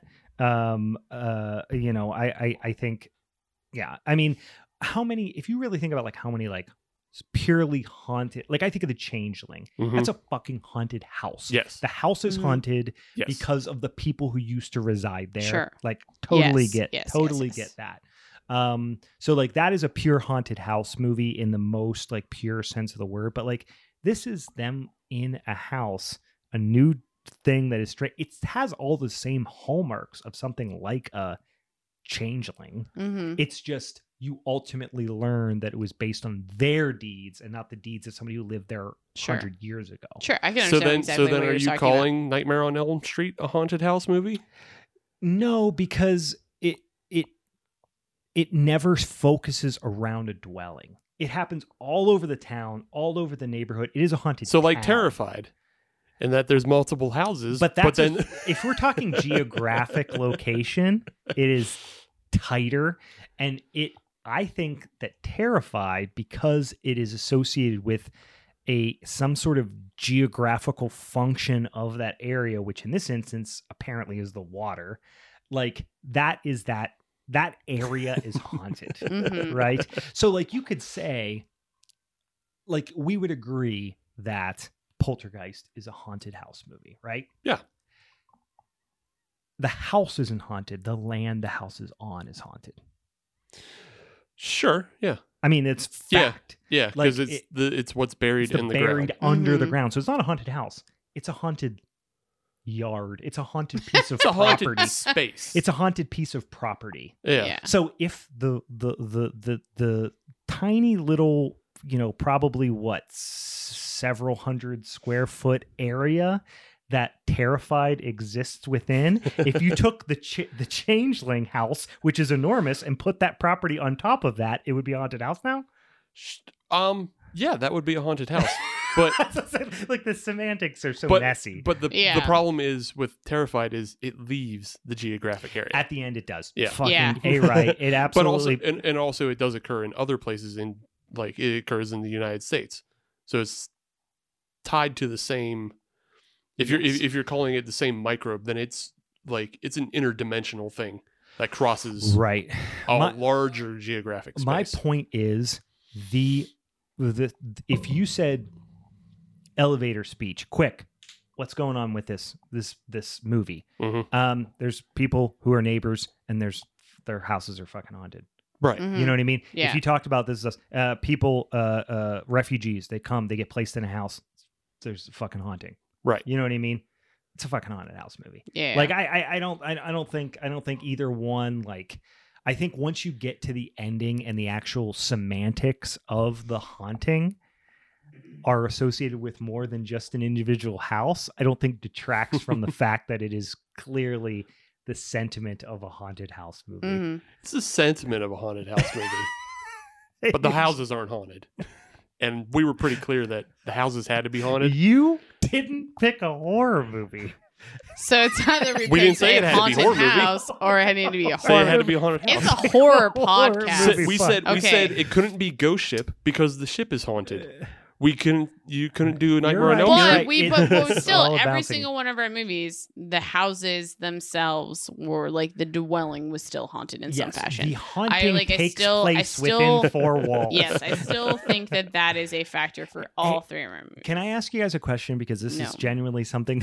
no, no more questions. Anytime Brian says, "Can I ask a question?" There's usually something really shitty behind it. Yeah. No, no, I don't. Come on. Um, so visions, like that vision around the campfire thing. This is a genuine question. This isn't Uh-huh. like I'm trying to poke holes in your movie.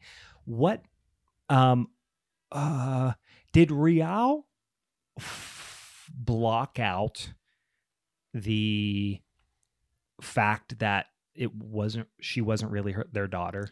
I I mean I feel like we're talking about trauma. Like Yeah. you're definitely talking Okay, about like I what took trauma could do, and there is a very good possibility because I feel like the way they made it out to be is like that was their daughter. Yeah. You know, so they Yeah. clearly were like, no, this is I our think daughter. I think she blocked it out because because, Yeah, I think it's definitely fair. remembered that because he was like, think of the things we had to do to get here, Right. whatever. Right.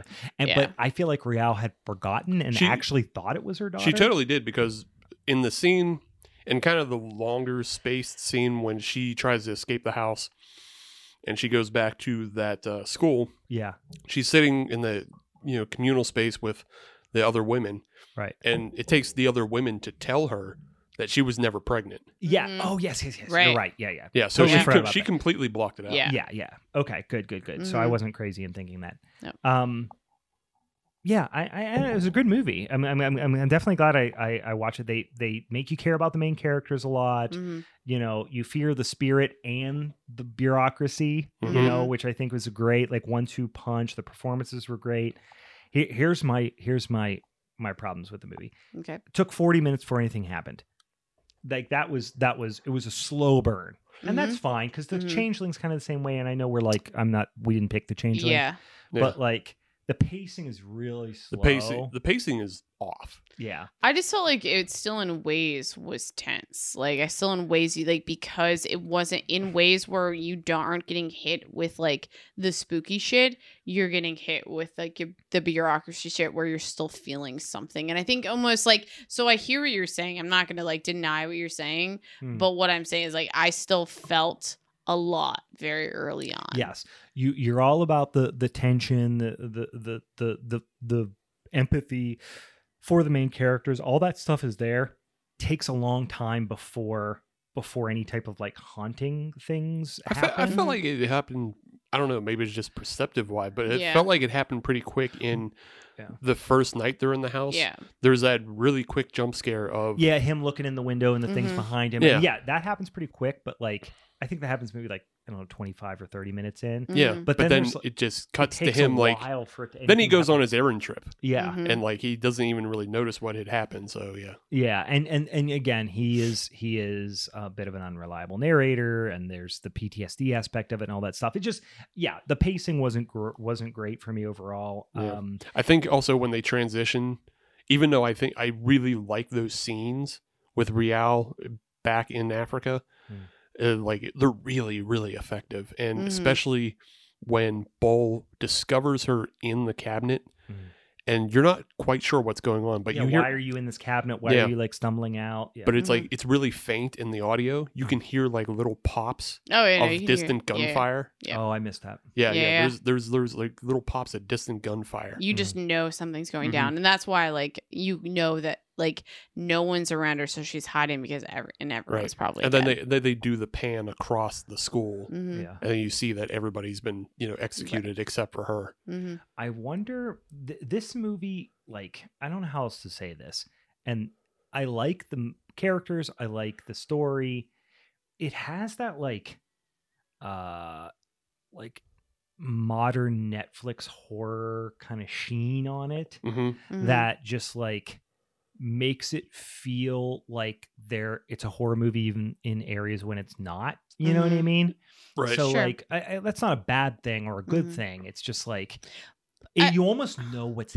I, this sounds dumb, But and I maybe think, this like, isn't fair, even but maybe- you know what's happening as a result of it. maybe it's Yeah. even a speculation of like what you're saying but i feel like in ways and maybe it's the sensitive person inside of me.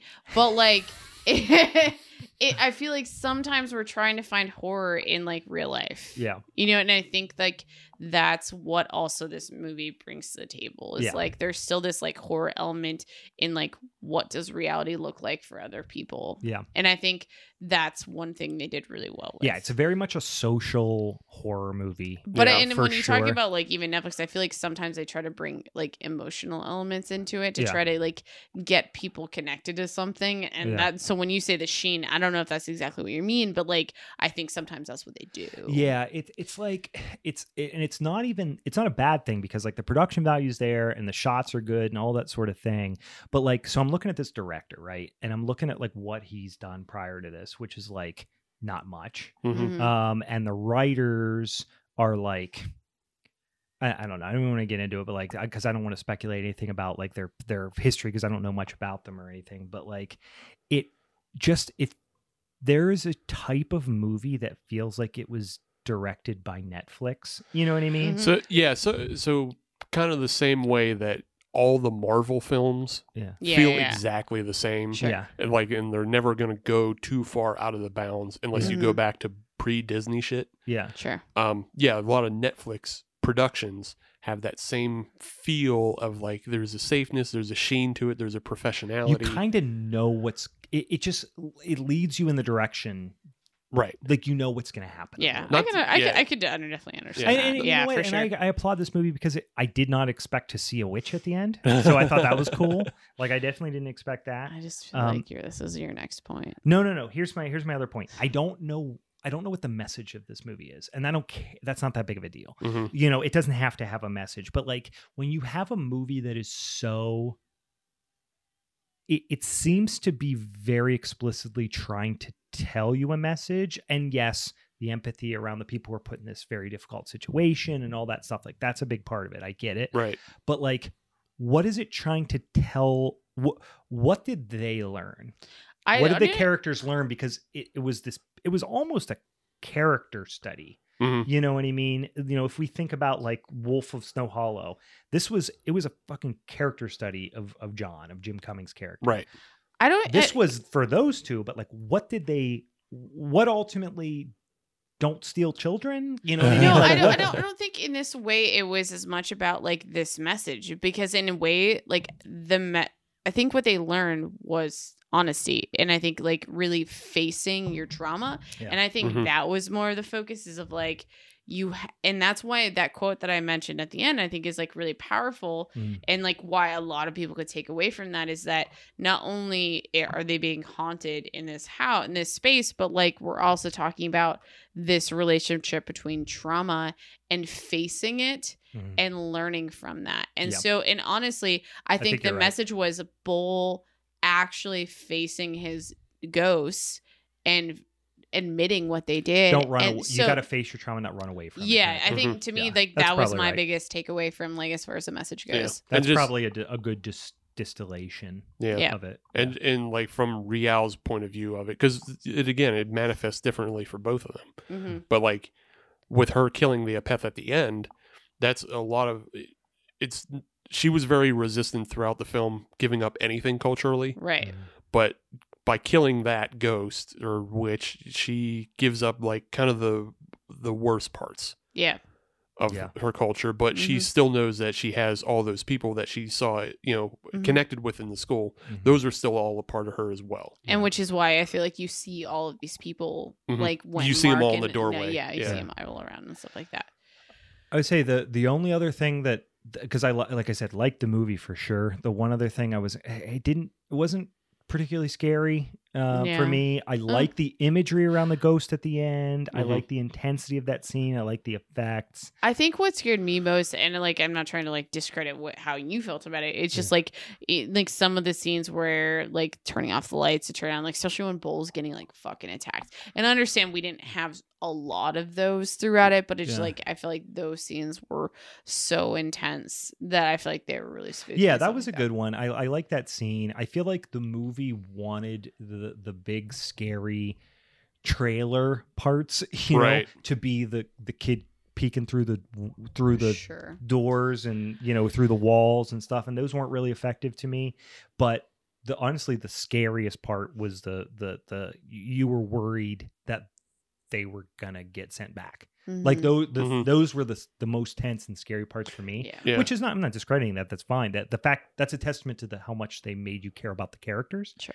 Right. um, which is a positive but i do wish the imagery of the kid in the mask wasn't scary to me Yeah. You Mm. you also get there's more tension, especially towards the end when Bol starts like knocking off all the locks and everything. Mhm. You start thinking, is this going to take like a shining turn? yes Mhm. And like, is this going to turn into violence of him, you know, on her? Mhm. I do. I was kind of like she stabbed him in the leg pretty fast. Yeah. You know what I mean? like you know, and it's fine. It's like I'm not gonna blame like somebody starts locking you in a house, like I Right. don't know, stab his ass. Right, You know what I mean? That's fine. But like it was funny that like they have this like very deep connection and they're like each other's whole world. And then he starts going a little crazy and she's like, Fuck you, stab in the leg with a Yeah. screwdriver. I was like, All right, No, okay. uh, but also, you know, you escape, you know, mass genocide. Yeah. So, like, Yeah. well, and she even says Leg to the rest- stab is- she's like, listen, y- y- witches don't scare me, motherfucker. Like she even kind of says it earlier. Like, Yeah. do you think I'm scared of some fucking witches, like the shit I've seen and dealt with and Yeah. stuff? yeah. So but it's, it's also, in a way, like her, she manifested the witch for Bol by speaking it into existence into his head. yeah. And that's what, you know, it started manifesting for him that way. Yeah. So, All right, guys, we have. I think we've gotten to the end. I Oh think it's dog. time to to vote. What what? I want to go last because I think because of the as the champ, I get to go last. Okay. Yeah, I mean, okay. how did we do this in the past? We did it where we we voted.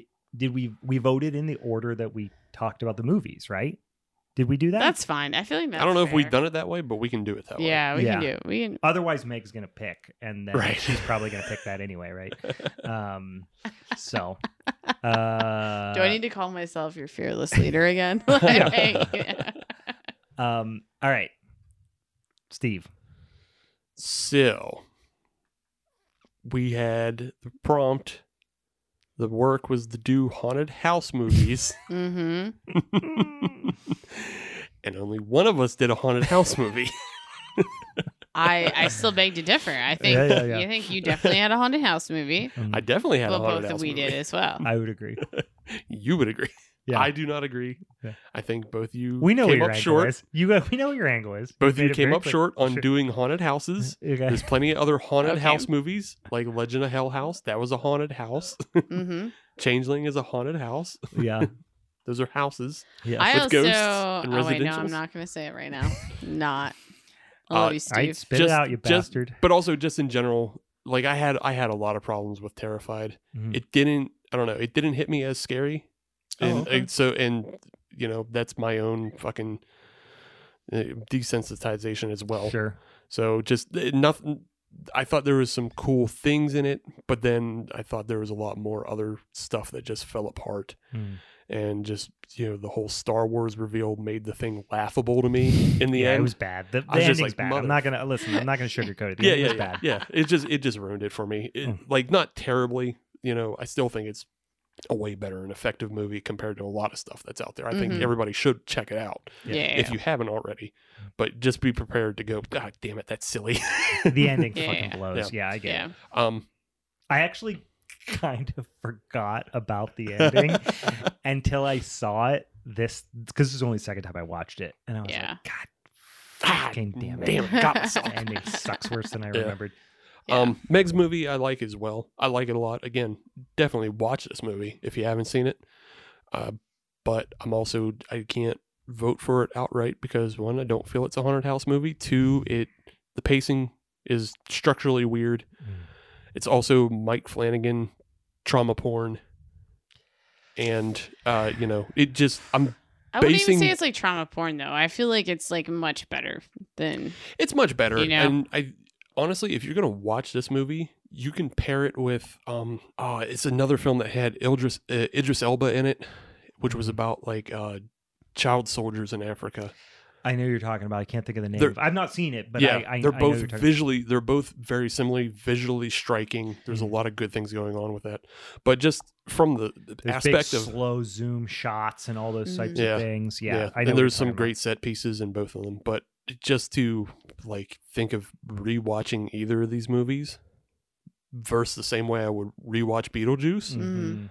I'm gonna watch Beetlejuice a Yeah. bunch, Sure, Yeah. sure. which Same. is a haunted house movie. same, not a horror movie, but sure, haunted house movie. It's a haunted house movie. So first vote goes to Beetlejuice. Yeah, no shit. thanks, thanks for that long, belabored explanation. that You're gonna pick your own movie. Thanks a lot. Yep. gotcha. All right. Um. So so uh, I, I'm gonna I'm gonna stick with mine as well because I really. It's hard. For, it would be. I love Beetlejuice. I love Mm-hmm. Beetlejuice. I've seen it a hundred times and I'll watch it a hundred more times. It's just not a horror movie in my mind, and so it's hard for me to pick it. So I'm going to stick with with with Terrified. Okay. Um, I'm also gonna stick with mine because what you even said about this whole trauma porn thing is like what I love about newer horror films is that sometimes it doesn't have to be about like the gory spooky shit, but Mhm. it's about this like emotional thing that people go through that is so terrifying. And I know like personally when I sometimes go out and seek new films, like those are the type of things that I'm looking for. I want real life that's actually scary. Yeah. So I'm still going with mine. So we are now even. Steve, on- what's your what's Steve, what's your two second picks. cho- what's your second choice? Uh, so Beasts of No Nation was the Idris Elba movie. Okay, was- okay, okay, Ah, Don't play the numbers game, you bastard. What I'm movie not trying do to you play like numbers more? game. I'm just I was I was actually just thinking, should I just be funny and vote Beetlejuice again, and then vote Beetlejuice as a third time, just so I can say it's That's- Beetlejuice, Beetlejuice, a Beetlejuice. that's pretty good. um, no, as far as if if it's movies, I just like more. I did like uh, His House more. Okay. I just think, yeah, even though I think it's not as like it's not as scary or anything, but I just there's some visual set pieces that are really fantastic. Yeah. Compared to like Terrified, I think there's some good stuff in there, but I think you can also find it in other movies like Grave Encounters. Yeah. So I, I I'm back and forth because now the question becomes: Do you wait the fact that it's not really a horror movie over it's not really a yeah, haunted do you house want to movie? be hypocritical? What's that? So do you want to be hypocritical on this entire episode? Uh, No, Beetlejuice. I I liked his house okay. I I'm never gonna watch that movie again. I I just Mm. I I feel like it's not fun. it's not not only is it not fun and that's fine because there's plenty of movies that aren't fun that i enjoy but like Fuck is this turning into, i just don't l- I, I i don't know it just felt it just felt like a movie that could have easily been just uh, i don't know if this is fair to say it just didn't have I don't know. It just wasn't scary to me. Like they, got they, there, it was it was tense in the way that like social social issues create tension, Mhm. but like none of the witch stuff was was scary to me. Boy, I'm I'm still waffling here because I don't I don't know, but uh, I, I I honestly Beetlejuice is a fucking great movie. I'm gonna pick Beetlejuice. what are you gonna watch again? Yeah, watch Beetle, Beetlejuice. I I, could Yeah. totally fuck this up right now and choose your movie. you could if you feel like that's the best movie. I mean, that's really what it comes down to. But sorry, Brian, it's not. okay, It's I'm gonna let Steve win. all right. Beetlejuice. Beetlejuice. Beetlejuice, across Beetlejuice wins. It's a great bit. Listen, I it was definitely uh, who doesn't fucking love Beetlejuice? Yeah. I, I'm I- cool. I'm cool with it winning in November. Showdown, Fair enough. showdown right after Halloween. Uh, yeah, I'll choose yours Fair as my second choice. Thank you. Thank you. Thank you. yeah. Thank you. I Jam-packed. love. I love me some Beetlejuice. I, I Yes, let's it put is it this way. amazing movie. Put it this way. I liked. I, I think my movie was was. I, I like my movie obviously more than you guys did, Mhm. which is fine. I Um, do, I do want to like note before like we really I really actually literally up until that like good movie like Yeah. terrified me like in ways I was just like There, there, there was one other thing Like, that like really good bugged me movie. about your film. mhm. Towards the end is when it really got started really leaning heavy on these new metal guitar strains for for for the jump scare stings. yeah yeah. and that just like that bugged me too. It was weird Yeah, I because, know. I, and I'll be, I mean, obviously I didn't win. I, when I first watched this movie the first time, I watched Mhm. it on a whim Yeah. with no expectations. Yeah. I didn't Mhm. know anything about it. And Yeah. it was just like a fucking Wednesday night. And I was like, okay, boop, throw it on. And was like, diamond in the rough. What the fuck? A movie that I know nothing about, a weird Argentinian movie that Yeah. that actually was effective. This Yeah. is great. My second viewing was not as impactful. I will be honest. I liked. I I really truly blocked out how fucking terrible the ending is. It's, it's just like, so like bad. they probably could have saved the whole It's even like, microbe thing if they Ugh, didn't do that guys, Yeah. they- like I just would prefer the they didn't finish say it at all. They're Yeah. at the finish line. Yeah, and then they fucking tripped and, And then they broke- wink at the camera. teeth out. Ugh. I know. I Yeah. just when I watched it the other night, again, only for the second time, I watched it the other night. I was like, I ain't gonna win this episode because this fucking ending's trash. Um, yes. Listen, Steve, So- Steve won without a, without actually presenting a horror movie. Yes. Uh, He's a horror icon. If he wasn't, he wouldn't be at Halloween Horror Nights. I He's horror enough. yes, it's great. Listen, Beetlejuice. I, I will It's never argue children. against Beetlejuice. It's fucking great. Yeah. Um, All right. So here's here's the dilemma I'm going to present to the two of you. Yeah. Oh, God. In the past, the champ has picked. Oh, God. it's it's not a hard one. It's you not a hard two, one. you two just have so many in the arsenal that I, I feel like could like I know, but make that- my week suck. I Cradle of Filth too. yeah, Electric Boogaloo. I'm not. I'm going to leave it up to you two to choose. Okay. But uh, you know, I, I, this is my concession for you know, kind of picking a movie that's a little bit out of bounds, and it's also just a really good movie. It's you feel, hard. It's you're, hard. You're, you feel bad. a little feel bit, bad. yeah, little Yeah, bit, little bit. I knew I was a little bit of a sleaze heel on this one, especially also because I spent time running down that your films aren't haunted house movies. They're haunted house movies. What are we Of course they about? are. Yeah. Listen, What I'm are we talking stupid. about? Listen, I was born at night. I was Yeah. born at night. It wasn't last night. I just said it hadn't. It couldn't be Ghost Ship or Event Horizon. That's that's what I said. But so here's the two punishment movies, quote quote. I don't think either of them are punishment movies, but Mhm. one of them sort of more is. Yeah. Uh, we can do Tokyo Gore Police, which I've been promising for a I've while. been wanting. I've still not I, seen I Tokyo haven't Gore seen it. Police. either. We could, we could do Tokyo Gore Police, or we're in November and we could do seasonal and we could do Thanksgiving. I haven't I seen that either. Thanks Killing is a lot of fun. Okay. I almost think we just do a mini-sode on Thanksgiving. Okay. Okay, Because let's do it's Tokyo such Gore it's Police so then. stupid Yeah. All right. and just fucking dumb, Yep. but in such a fun way. Yeah. And I've not seen Tokyo Gore Police, so let's do that. Okay. If Okay. you're cool, cool. with that. yeah, then. I'm cool with okay, that. Yeah, so I haven't then seen either. next week we'll be watching Tokyo Gore Police for a Perfect. mini-sode, and then sometime in November we'll just do Thanksgiving. Thanksgiving Yes, is so fucking It's so fun. good. I almost feel like we should do like a like a watch along, which the three of us like watch, Oh my especially God, if you've never like seen on it. Twitch and stuff like that. or, that'd be- or even oh. uh, even here, you know, Yeah. something. But like, t- it's Yeah. such a fucking fun movie. It's so fucking dumb.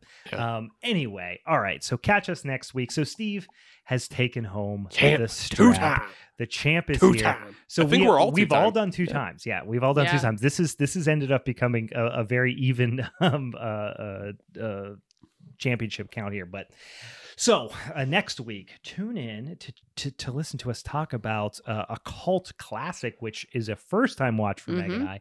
Tokyo Gore Police. It's been on my list for a long time, and I just have not Mhm. pulled the trigger on it. Um, as always, if you haven't already, check us out on the social medias at Halloween is Forever on Instagram, at Hallow Forever on Twitter, at Halloween is Forever podcast on Facebook, at Halloween is Forever pod on TikTok, and Halloween is Forever pod on in Gmails. I got every one of them right for the first time ever, guys. It only required four beers. Um, and this has been a lot of fun. Uh, we'll see you next week, uh, and we'll talk about Tokyo Gore Police. Uh, anything else I'm forgetting? Mm. T Public, get t-shirts. Yeah, go over T TeePublic. Check out our link on the insta on the Instagrams or whatever, and the the, the, the, the link trees. Mhm. And uh, we have some apparel in there. We got some cool uh, cool uh, T-shirt designs and stuff like that. So check them out if you're interested. Otherwise, uh, for the Halloween is Forever crew, I'm Brian. I'm Meg. I'm champ again. Hey, bye. hey, bye.